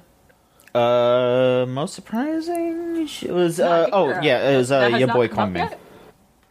Okay. That was, that was her. oh wait, we haven't done that yet. No, did we haven't come- Fuck. I don't- All right, well, there you go. Sorry. There you go. She, yet. she gets in. She gets in early for that one then to make up for it. Yeah, there you go, Trixie Kana. There you go. There you go. Okay. no, most surprising. All right. Oh, yeah. So, do you want to do most surprising now? Then. Yes, yes, yes. Uh, sure, yeah. All right. So, most surprising. LV. What is surprising? I keep talking about this show because I'm just. I, I, was immersed despite its mediocrity, but Beast Tamer was honestly most surprising to me. I kept watching it. Absolutely, absolutely mediocre, less than mid show. Yet it was not an isekai, yet the main character was not a misogynist who just wants to be a fucked up slave master, right? He just is a normal pill white bread boy who like who who's making allies with girls who really love him. Uh, very much, and they have a they have a co- they have a polyamorous commune at the end. So That's there you fantastic. go. I'm so happy for him. I'm happy for him. Yeah, he just He won it by not being racist. he, he, he yeah he, he he's a hero by being nice. Wow, incredible stuff. How about you, John? My dress up darling. I was not Fair. expecting to love that show as much as I did, you know? Like I, I I remember like seeing the plot and thinking, you know, that it was it sounded cute, but like, you know, as as someone who uh you know like like how bocchi says uh sometimes uh has like plots and things that just are are no no uh plots for me you know I, I i don't i cannot really stand romance stuff like 90% of the time uh dress up darling landed for me it felt very natural it felt very nice to just see this relationship bloom um in a very very natural way it was it was it was it was nice i, I like that show a lot Yeah. Maverick. For most surprising, uh, my choices were, I, I would say like the standard surprise is your boy Kong Ming. You sort of go in not expecting much, and then, for me at least, I still have the uh, rest of the manga downloaded, so I want to get through that at some point. Bocchi, I definitely remember hearing the description and not really feeling super excited, and it's easily like one of the most affecting experiences I've had this year. Uh, I'm also going to shout out Reincarnated as a Sword. That surprisingly was a really fun isekai for me, and it was just nice to like plow through it so quickly and just be like, yeah, I had a good time. Fair enough. I'm glad that I could turn you on to that one. Uh, mine is Birdie Wing. no idea what that shit was until it aired, and then I watched it because everyone was like, "That's an insane golf anime," and I was like, "What?" And then I watched it. I was like, "That, that, that was an insane golf anime. it's fantastic. I'm dying to see season two. It's great, great program. Uh, let's see here. Uh, most surprising here. Uh, Daltem, technically not an anime series per se, but for me, it was Funimation being absorbed into Crunchyroll. Yeah, that was. That is Crazy. pretty crazy. Uh, James Tarr said a tie between Birdie Wing and Akiba Maid War. Yeah. Also up there. Also up there. That's true. I was surprised by episode one. Yeah. Uh, Elver Minion said your boy Kongming, and Romy says Hell Shake Yano 2. Fair enough. It's it's incredible when you see it. yes. When you see that they do an ad break, it is incredible. mm-hmm. uh, all right. So uh, next up, I guess we could do uh, best character. Sure. Sorry, I've done these all out of order. By the way, I just get so t- twisted around. Um, best character, LV. I still think Anya is a consistently just a good character. Fair That's- enough. She's she's very good. That's it. That's all I can say from Spy X Family. Mm-hmm. How about you, John? So my pick is a little is a little weird. Okay. No, no, it's not. Fuck it. I'm just gonna say. I'm gonna say. I'm Okay, gonna say. I'm gonna say this with my chest. you know who was the best character of the year? Fucking Piccolo in Dragon Ball Super Superhero. Okay. That's right. Yeah, I was not expecting right. that, but sure. I fucking loved Piccolo in that movie. I just like I like I was just like look y'all are gonna talk about these great characters that have like these fantastic overall moments and like don't Hey, there get ain't me nothing wrong. wrong with Piccolo. I loved a lot of characters this year, but I was just sitting there and just thinking, I need to shout out Piccolo. Like, even though he might not like be the real, like, he might not be like the honest choice for like a fucking like a like a accredited Academy Award type shit. But for me, for John Machonsky sitting here.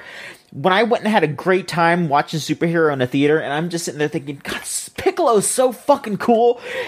Oh man, when he turned huge and orange oh it was so good and he's just like a and he's just a cool dad and like he has a crush on that teacher and it's so good oh it's such a good movie fuck i love piccolo No, that's great. I'm glad that you love Piccolo. That's wonderful.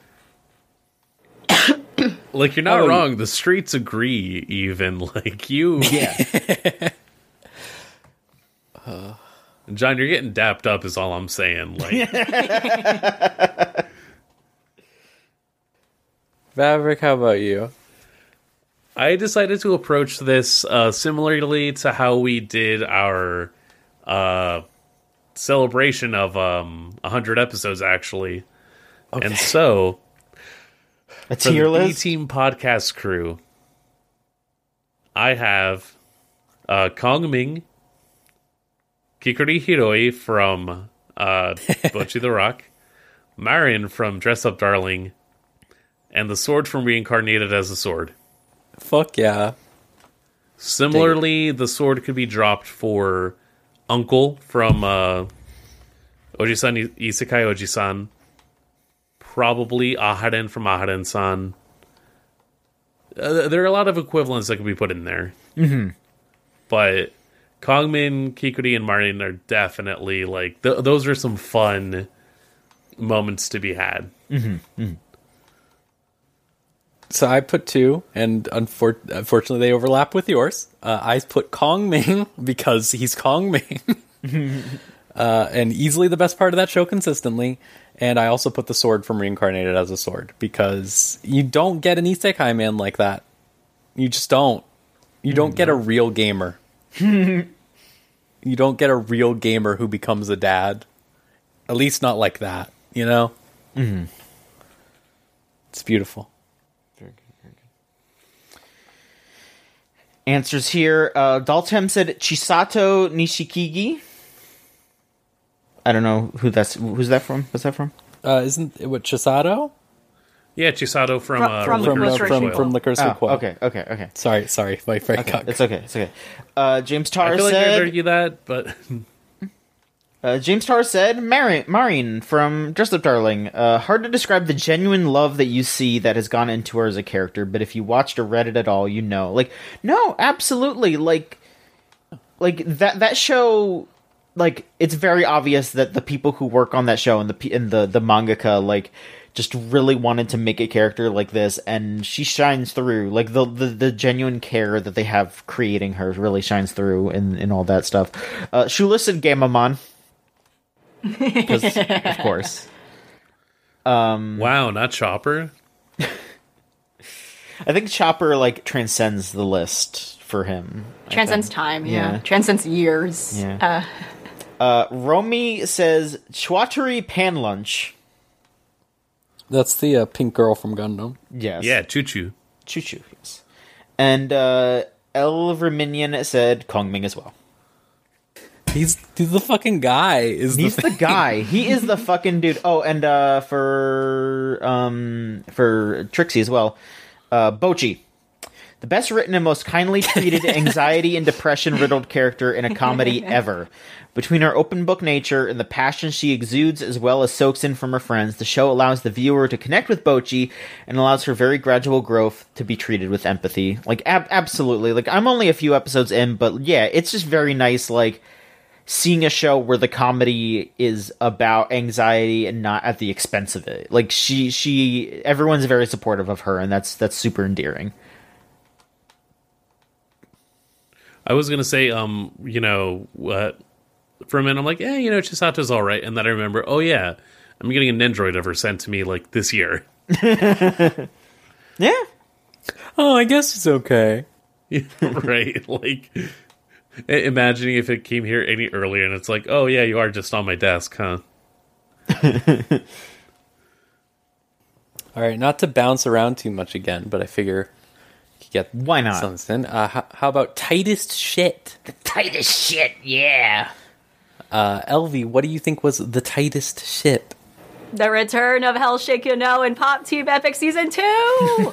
yeah, the baked in commercial break is, makes it especially insane. Uh, it was just longer. They did it twice too. I think. I think. I think sincerely they did not loop it. I think they actually did shoot that sequence twice. Yes, twice. I believe that that is is true. Oh my god, yeah, insane stuff. Kudos to those gentlemen. Uh, Like back was, to back, also. that and like the Avengers ass finale of the series. So too. yeah, I put that as one of mine. Was they So, Yeah. so like I said, they, the, fucking the- Kamen Rider whole ass episode and just they made the a whole episode. Yeah, they made a whole 30 minute episode.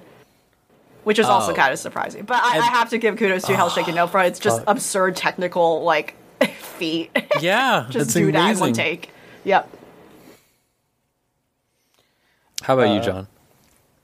I I wrote pretty much all any of the fights in Chainsaw Man. Like I I I Yeah. loved that too. I mean, I guess I like I, I kind of just wanted to put like a- a lot of the like just really cool looking action in anime too because like I I also want to shout out like yeah like the the big dimple fight in Mob Psycho and you know like a, a lot of this a lot of the ways that like Yor was animated in Spy Family like uh, just a lot of like the a lot of the action that I watched this year was cool.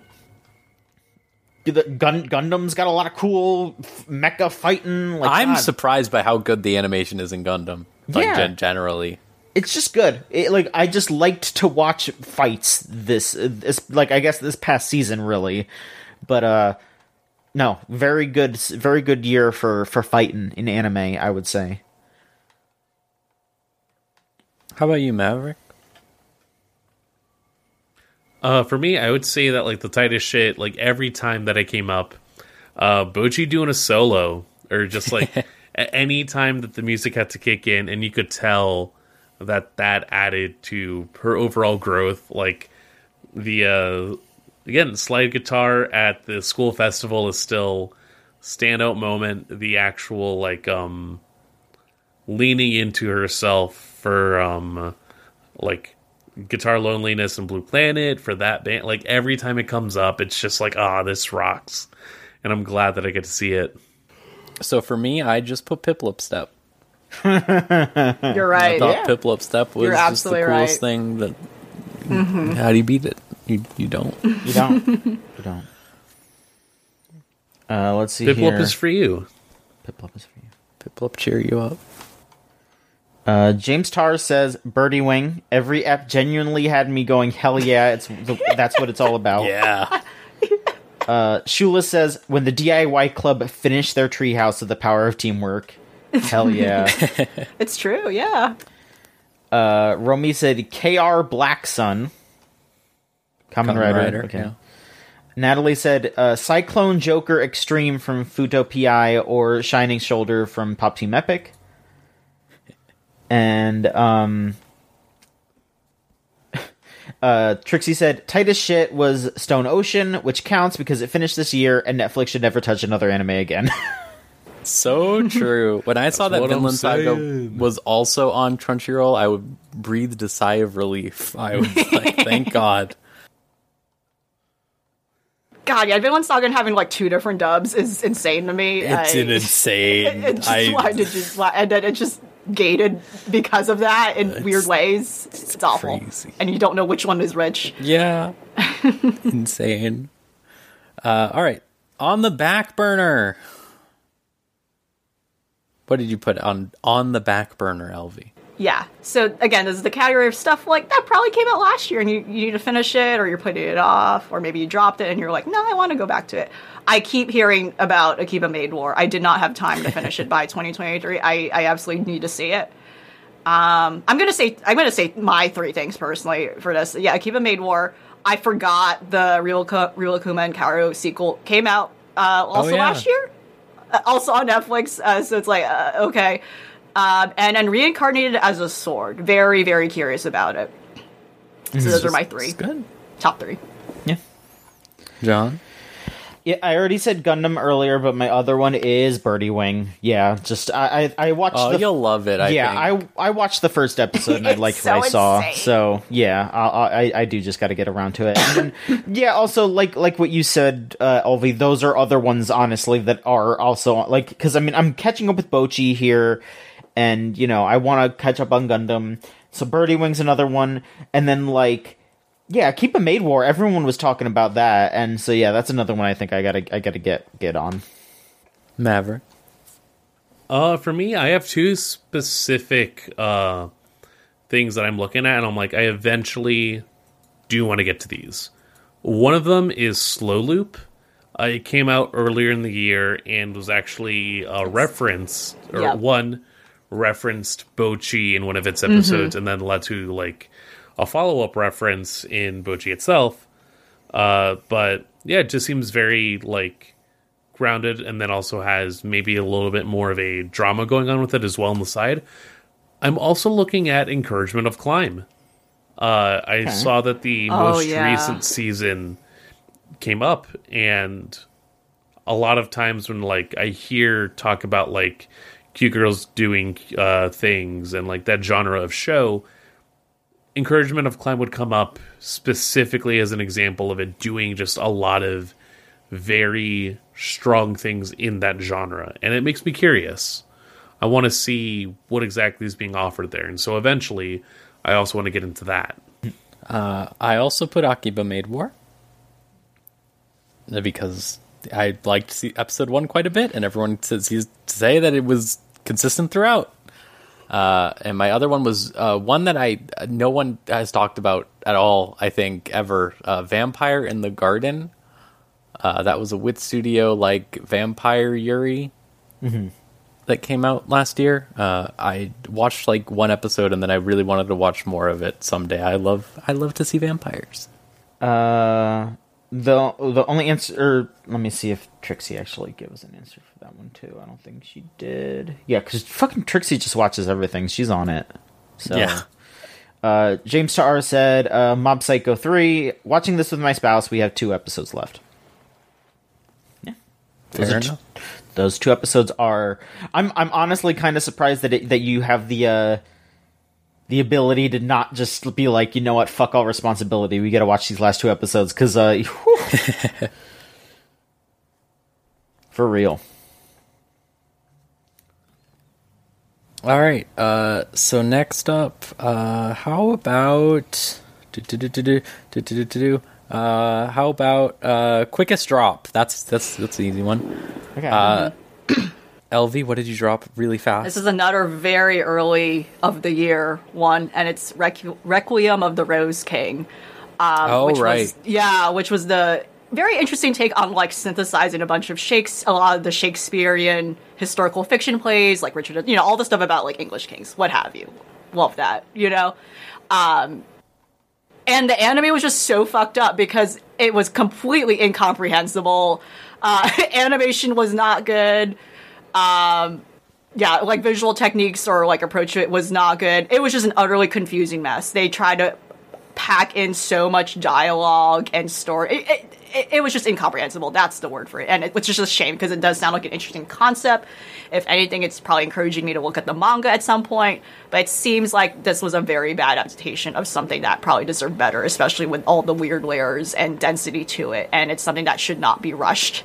Again, especially mm-hmm. considering Shakespeare to begin with is a de- is a dense he, pieces. You know, dense pieces of text should not be conveyed in such a way that I've seen it at, in the first episode, where it's just too much dialogue, too much exposition, all that.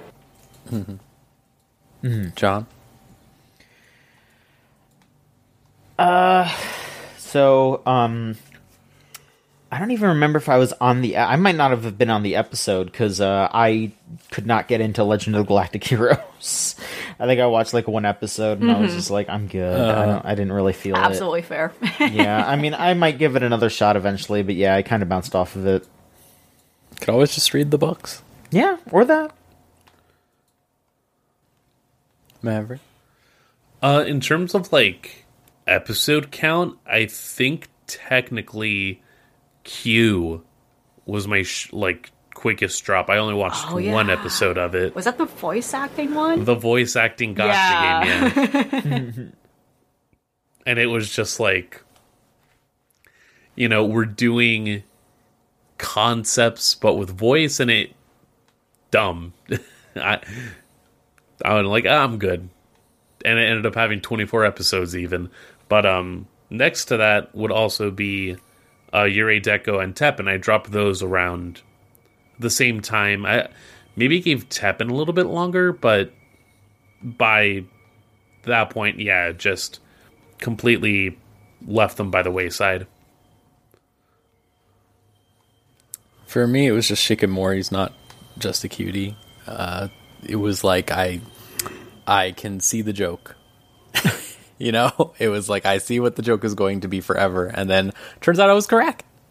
So, uh, I I I think there there was something interesting that could have been done there, and they just didn't have it. Mm-hmm. Especially when things like that. Uh, what did I, what did what did we watch? The uh, oh my god, why can't I think of it? The Sleepy Kid. Why can't I think of it? Oh, the Something is Sleepy always princess. listless.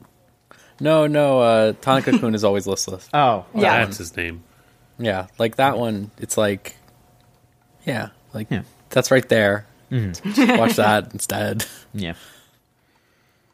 Uh, James Tarr also said Shikamori's not just a cutie. I lasted 10 minutes. Could be skill issue. Fine if it is. and Trixie said Lucifer and the Biscuit Hammer. Oh, it's so sad. Yeah. Um, all right. Uh, then next we can do overlooked. Uh, LV. What do you think Yes, is another early one. Another one that was early, and then people forgot about it, but also because it's on Netflix, and you know how that be sometimes with anime.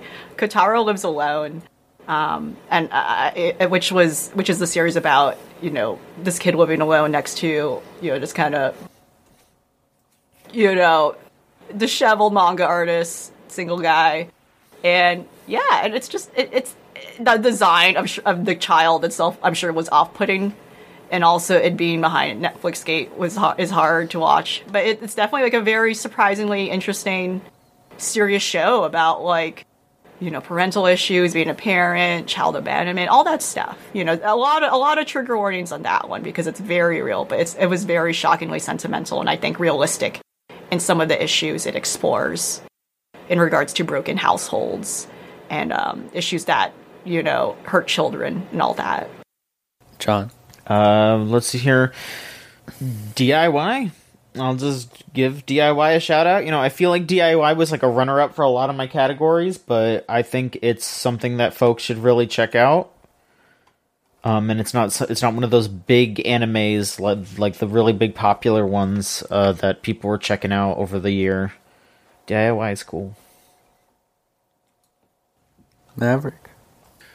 Uh, I, I will definitely champion Akiba Maid War. I think plenty of people will be. Uh, but I do also want to shout out Love After World Domination. It is in. uh, It's labeled as like an ecchi parody of Sentai, but it also like. At end of the day, it's just a very cute love story, like a cute little rom com between like what if we had a tokusatsu hero fall in love with a tokusatsu villain and just like balancing that act and it doesn't always land its mark but for the most part it is key to check out. Heroines run the show is also one that i kind of just like sat through and if i really had to think back on it was definitely one that i appreciated getting through all things considered. And not really getting like a lot of acclaim but yeah you know if you're just looking at something to ease into solid 7 out of 10 material that you know isn't going to be over the top but it really settles in into a groove that i think people would appreciate.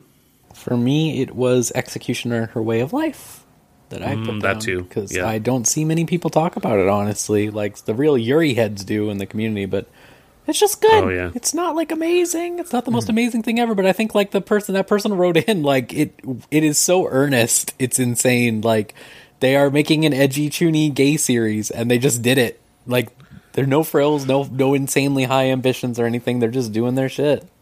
If you have a friend that is like constantly talking about fma brotherhood and it's kind of like not Sure. checked anything else out legitimately i would recommend executioner and her way of life That is a good way to put it, I think, actually. Yeah. Uh, there's a similar vibe there Yeah, definitely. Uh, James Tarr said, Akiba Maid War. It was so nice to get to this. I know Twitter slash our circles is popular, but ask anyone else and they would have no idea. I, yeah. And then Trixie said, Don't Hurt Me, My Healer, a fantasy comedy about an inexperienced human warrior and a mean spirited dark elf priestess with the shoestring budget, awkward timing, and the general passion, if less stylistic flair, of Kill Me Baby. Oh, those are three words that make me a little interested, so. She said it before, I think, to you that it's like Kill Me Baby. That's I don't know if it's true, but maybe, maybe. Mm-hmm. All right, then. So that we finish positive, I'll do worst blight on the year right now. Okay, okay. So you're leaving best favorite best- anime for last. yeah, Is that- favorite anime for last. I think is the move here. I think that would be good. Uh, so yeah, worst blight on the year. What do you think, LV? What's Oh boy. So I, I want to preface too, like last year for Patreons, you'll get a you'll get a sick packet of my opinions in a more thorough detail because I also like Maverick have runner ups of each category, and you'll get to know that and how I was like, "Ugh, I'm not, you know, uh, just ranting unbridled, unedited. And you'll get that at some point. My my thoughts and opinions for Patreons only. So comment, like, subscribe if this was a YouTube channel, right? Um, so my worst play on the year, and it's telling, just to clarify, that there are no runner-ups because inherently a lot of the bad stuff I've watched were not that bad. You know, it's just like, oh, okay, that was like lower mid, right? However, sincerely, it can it cannot be emphasized enough. Platinum End is really fucking bad. Top again, top of the year. it came out around January, end of December, and I and I placed a bet on myself that it was just going to be my personal worst bet, uh, worst anime of all time, and it stood firm. Twelve months later, I sincerely think that was the worst anime I've seen in 2022. Awful, Seems awful series truly awful concept, awful characters, fucking awful ending. Platinum end, no. Poopy end, whoa. it's just shit, just shitty, like really bad. And Death Note heads, stay away. It's it's it truly is the antithesis of like peop- someone trying to be edgy and saying something profound in a really unfortunate past couple of years that did not need to be said and neither needed that opinion to be heard about humanity. Uh, How about you, John? So my two answers are the first one is is the uh the sort of um the moral standpoint answer where uh of course the real worst thing about anime this past year was how bad the crunch was and it, like how especially like prevalent it was when you look at something like say uh Isekai Oji-san and how like Yeah. that, Yeah. that show has been delayed twice now. Like they are on the last episode and it's still not over. Like it, it is it is gone into three different seasons because people keep getting sick working on it and they're working on everything last minute like you know how anime is made most of the time and it's just like yeah like if they just made that show it would be done you know like yeah like it sucks that people are getting sick but also it should be fucking done by now. And it's that's just like a symptom of how horrible it is to work in the anime industry for a lot of people and that needs to change. Um but on a similar note uh i i i had i i, I kind of just wanted to leave it at that for a while but um it snuck in right at the i mean not even at look I am just so upset, so mad that I have to keep hearing about fucking Attack on Titan for longer that I'm putting it here. Like part three, part should be one done. and two. What the fuck is going on? Like the final season is literally as long or longer than the rest of the fucking show. Like, are you kidding me? No more. Done, done, done. I've had enough. Get your fashy Nazi shit out of my fucking face. I've had enough of this shit. No more. There's my answer. It's relentless. Fair Relentless. Fair enough, fair enough. Awful. How about you, Maverick? Uh, yeah, I'd echo a lot of what was said already, but genuinely, a couple of cuckoos. That I expected it. yeah. yes. it I'd be broke surprised if you didn't say that. Oh my god! Every time you were talking about that show, I I commend your bravery. Yeah. It showed the strength of the human spirit. Yes, truly. it it's just like man like I I think about it as well having completed the house in Fata Morgana like the way that you can choose to create a narrative about love and the ways that it may not be always represented well but it, to at least come to an understanding with those that might be affected by these raw emotions and come to a place of better understanding having that love transform in a way or maybe even having that love strengthened from what it was before like the, the transformative power that love has on people and then i think about this shit and it's just like I've never felt so much ire. I've never felt so vindicated from immediately judging a book by its cover. I've never felt so just let down consistently. and I feel like you're owed reparations. Like you should be like I should like be. they Veterans should like, keep sending you a check every month. I, I am owed thirty dollars a day. Yeah, the, it should be like you get like those residuals like every day for a year or something from a Mm-hmm. lawsuit. It should be like that. Yeah, You have a pretty right to file a claim. Uh huh.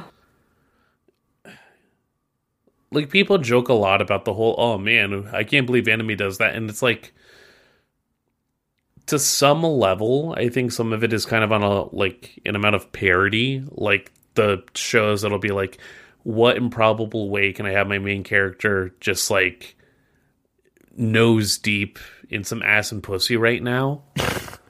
And like that pratfall will happen. And then there are times where it's just straight up the way that we're going to do this beat cute is I'm just going to have this guy grab a boob by accident and we're just going to roll with that. And that's the energy we're projecting as we also recognize, you know, uh, these characters are much more related than we thought because the parents have essentially arranged marriage uh, the situation, but also, you know, this is affecting our cum brain younger daughter who now is having the house for her brother because they're not related because that immediately invalidates everything about that relationship i guess. And then the other less weird relationship that's there kind of just gets put to the wayside with everything else that's going on. It it's vile. It's a vile show. It just seems filled with just the darkest parts of humanity. Not good. Not good. Mm-hmm. Um, mine was uh, a little less. I mean, this is this personal. This is this is a personal attack. I felt like so I had to put it. Uh, Lucifer and Biscuit Hammer anime. Um, just truly devastating in every way. So Uh, tragic. it's hard to get people to read manga sometimes. So I was like, like I, it was hard enough for my wife to get me to read this uh, when I read it. Uh, but I really enjoyed it. I thought it was a great, great manga, and I was looking forward to an anime adaptation because I thought that it wouldn't need that much animation. It would be easy. it do the bare minimum. You know what? They heard me. They were like, "You're right. We don't need that much animation." no, but it's so bad. It's just every every single aspect of it was so dire, and I don't I don't know what happened to it over time, but no one talked about it, so probably reflective. Just really sad, and like maybe the worst anniversary thing anyone has ever made. Like that was made for like the 20th anniversary of it or something, and it's like, well, fuck, fuck it, I guess. Like that's just really sad. You don't want to see it, and that's why I thought it fit here because it's just like you do not want to see that happen. Mm-hmm. Uh, let's see here. The answers from the folks here. Let's see here. We got um, James Tarr says Yuri Briar again. I don't know if this ca- this category should be a show, but I'm putting him down again anyway. Goddamn. Uh, and then uh, Tonberry Crunch says, "Worst blight of the year was them announcing Goblin Slayer season two, meaning I may end up seeing people talk about Goblin Slayer again." Again, extremely fair. Mm-hmm. Dire um, stuff. And then Trixie says, "RWBY Ice Queendom." Aside from it being a baffling speed recap of the first portion of RWBY and the character designs that look fine in a still screenshot, RWBY has nothing going for it as it manages to poorly convey any appeal the original show had at all, if not mi- misrepresenting it outright, while the faults of the original show are so carried over into its adaptation. The anime original arc of the show is made up of poorly planned on every level, with the fights never feeling weighty or meaningful. And if you don't know any better, you think Weiss was a horrendously written character and wonder why people seem to love her so much. Since it can't appeal to fans of the original or successfully onboard newcomers while making no sense both in context and in a vacuum, no one wins. It's true. It's a baffling creation. I don't. Why would like the idea of like making an anime to be like, and here's how we we're going to solve her being racist is like insane. it's just an insane concept. Right. Shaft made this. Like I'm getting like flashbacks to like I, this is probably worse, but like the Fate Extra anime was like a nightmare too. It's just like I have to wonder if they just have like some sort of nightmare team they make out of spite for every licensed work they have to do. Um, but yeah, let's finish this up then with favorite anime of 2022. LV, what was your favorite anime of 2022? My personal fave, even though it's not represented in any of the categories, because even though it didn't stand out for specific features or elements, as a whole, it was just very good to me. It was every. It was very sweet. It was very cute and wholesome, and that's all I needed. And nothing bad happened, at least so far. If there's no continuation or whatever, the Yakuza's Guide to Babysitting was one of my favorite animes, anime of 2022. All right. It did seem very nice and, It's and- very and cute. Mm-hmm. wholesome, for lack of a better word, from what you were talking about. So I can understand that. Mm-hmm. How about you, John?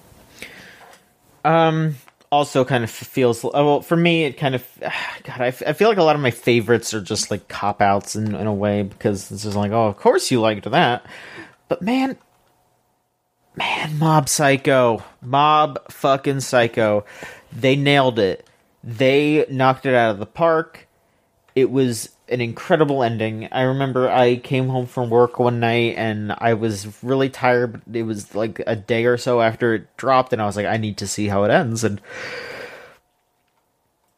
I stayed up and watched it, and it was worth it. And I'm happy I did. And um, God, no, I yeah, I just, I just, I just love that show. I love that series. It's, it's a, it's an absolute classic. I, I, I imagine many people feel this way. Mm-hmm. I, I, I, I can't imagine what people will do without it now. I wonder what will take its place, I don't know. or if it will just be it forever as Reigen continues to have popularity polls of controversy. I mean, you know, if every time he has some sort of uh, uh, homosexual battle against another Tumblr uh, Tumblr man, uh, it kills uh, some celebrity or something, uh, then yeah, let it continue. Let's let's see let's see where yeah, it goes. no, this is good. Let's see where let's see how high we can get. Yeah. Maverick, how about you? Man, I feel like part of it's recency bias, but at the same time, it's just like nothing really hit the same way that Bocchi the Rock did. Mm-hmm. It up and down was just a con, and I, I put it down to the fact that this last season was one where I had a lot of things to watch. I was consistently like getting into stuff, and it was never like I had a bad time. It was just like there would be those days where it's kind of just like, all right, let me uh, go through and just double check what I have to like uh, check out now, or like you know uh, go through the motions of it. I felt that the worst with like Gundam endpoints, and that was unfortunate. But like, yeah, sometimes it would just be very like by the numbers. Every single time that a new episode of Bocchi was up, it's just like, all right, it's Bocchi Saturday. I'm gonna have a good time. Uh, usually doing it after we report record the main podcast. Like it, I was always in a good mood when I had my day like weekly dose of Bocchi, and it just really was a nice groove setter. And it's hard to think of another show that really like put me in that space.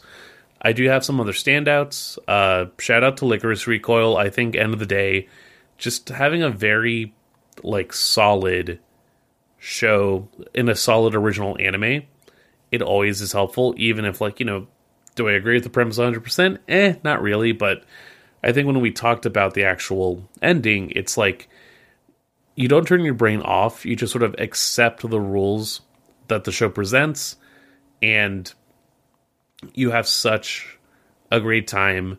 Personal gripes aside, or like other issues that the show obviously has, you know, considered, eh, it'll happen. Akiba, Akiba Maid War is also up there in terms of just like original premise that takes itself all the way to the end and I would say is also like another solid contender of just like lands it from point A all the way down to point Z once it finishes.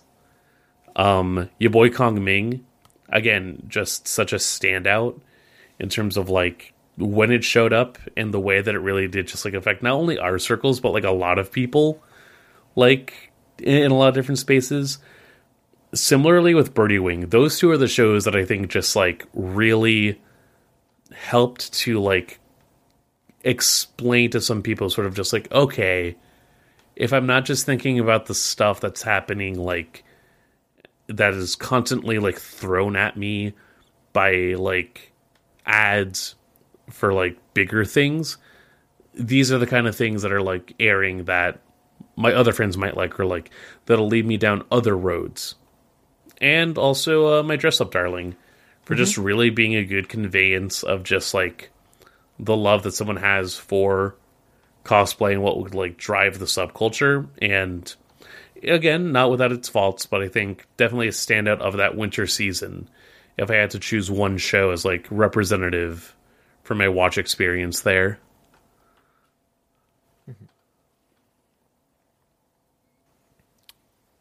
For me, it was just Machikado Mazoku, Demon Girl Next Door, season two. Um, I was a big proponent of the first season when it aired, um, but this one was just all bangers. Like the first one is a little bit of a setup stuff as they're setting things up, but this one it was just sort of like we've sort of established everything that is going on in this world, so we can just fuck around now. And uh, it has an overarching arc so it's not just like a cute girls doing cute girls thing. There is like an end goal. There are goals that they are meeting all the time. But it's just fun. I think they doubled down on the most insane character the girl who just squirts lemons into everything. She's insane. She just does it to everything. The way that like they use that as a background gag all the time is fantastic. Of you just like anytime anyone's cooking, you see her start to walk towards the kitchen and just like pull a lemon out of her pocket. And it's just like, or oranges. Sorry, she's an orange person. I don't know why I said lemon. i was gonna say you're making me think about the fucking um she's the oranges. damn email No, she's oranges. Uh, it's it's great. I don't know why I said lemons. That's so weird. I mean, yeah, she's just fucking squirting oranges at people. It's insane. She's insane. Dear Demon Girl, uh, every time when I go to class, or one time when I went to class, there's this guy that girl came up to me and uh, had a backpack out, pulled an orange out of the backpack and started peeling it, and then goes over to me and says, "Hey, what time is it?" And I say, uh, "About twelve 30 and then says, "Oh," and then slowly puts the orange back into the backpack. That's like what she does. She's scary. Like her parents own an orange factory. I don't know what that means, but they do. It's just a great show. I loved it so much. It's I really recommend it. Like it's just got good gags, great character cast, just all around just a nice time. Like nothing overly bad happens in it. It's just it's just swell. I can't even think of a fault with it. It's just great. All right. So uh, the rundown from the answers here, we got James Tarr said, "My dress up darling." Once this settles in, it was just a joy to watch. Uh, Beam Poster said, "Akiba Maid War." Uh, and then Natalie said, "Even though it didn't come up in my list for any other award, it's probably Machikado Mazoku season 2. Season 1 took a while to find its pace, but Season 2 is basically a direct continuation from the end of Season 1 and it retains that pace. It's just really silly and fun and homosexual. It feels like a nice warm home, but as an anime, for me. Reliably a great time and scratching many of my particular itches. And Trixie says, Bocchi the Rock! A stylistic love letter to rock music with a team that has an immense passion for anime, writers who understand the empathy and kindness needed for people with anxiety and depression, also managing to be funny about it, and some of the strongest character dynamics of any slice of life. Manages to prove how you can adapt a simple yet very enjoyable four koma into something fresh with every fiber of its being. I, I, it is fascinating about Bocchi to me that it really like they do so much work on it. It's great. Mm-hmm. Really great. Like I, I, I never want to say recency bias ever, but like especially in this case, it doesn't even feel like it because it's like so many people I know are already rewatching it with other people, like to show it to them. Mm-hmm. It's crazy how big it is. Yeah. Bocchi sweep. Bocchi sweep. Bocchi sweep. All right, so that that does it then. We're good. Yes. okay. Sorry, this is a long one. No. Uh, um, that yeah. Folks, welcome to the uh, first uh, anime of the year category that has like maybe one reference to Chainsaw Man. Yeah. I know, yeah, right? really. Where there was we're, we're so dynamic and unique. Um, but no, yeah. Uh, so all right, I won't prolong this anymore. Thank you all for writing in. I, I was glad to hear everyone's opinions. It's always great. If you want to do that anytime, feel free. Tumblr.com slash video game wait, videogamejuju.tumblr.com slash ask. That's it. Do that. Or just tweets. Like this was fine when we cataloged all the tweets. That's also fine. I'll try to do that more. Um, but yeah, uh, so our next show that we're going to watch because we watched Fooly Cooly this time is a Patreon pick, and this one is from Barrel, I believe, mm-hmm. and it is a place further than the universe. You can find that on Crunchyroll.com because it is a Crunchyroll series. Um, and that's figured that would be wintry. Uh, and yeah, uh, as always, patreon.com slash VGCC. Three dollars gets you everything one week early, like this, etc., so on and so forth. Um, I'm happy to have you back, LV. Again, I would like to say thank you, thank you for being and to here. add on, uh, you will Patrons get to read my insane packet of my opinions further fleshed out. Oh yeah, yeah, yeah. yeah. of what we're Look talking forward to about that. today. Those Yes. are great. I highly recommend checking those out because I love reading them every time. Thank you. And Thank John and Maverick also, as always, for Mm-hmm. As being always. here. Thank you. And uh, we'll see you next time on another episode of Unlimited Relics. Thank you.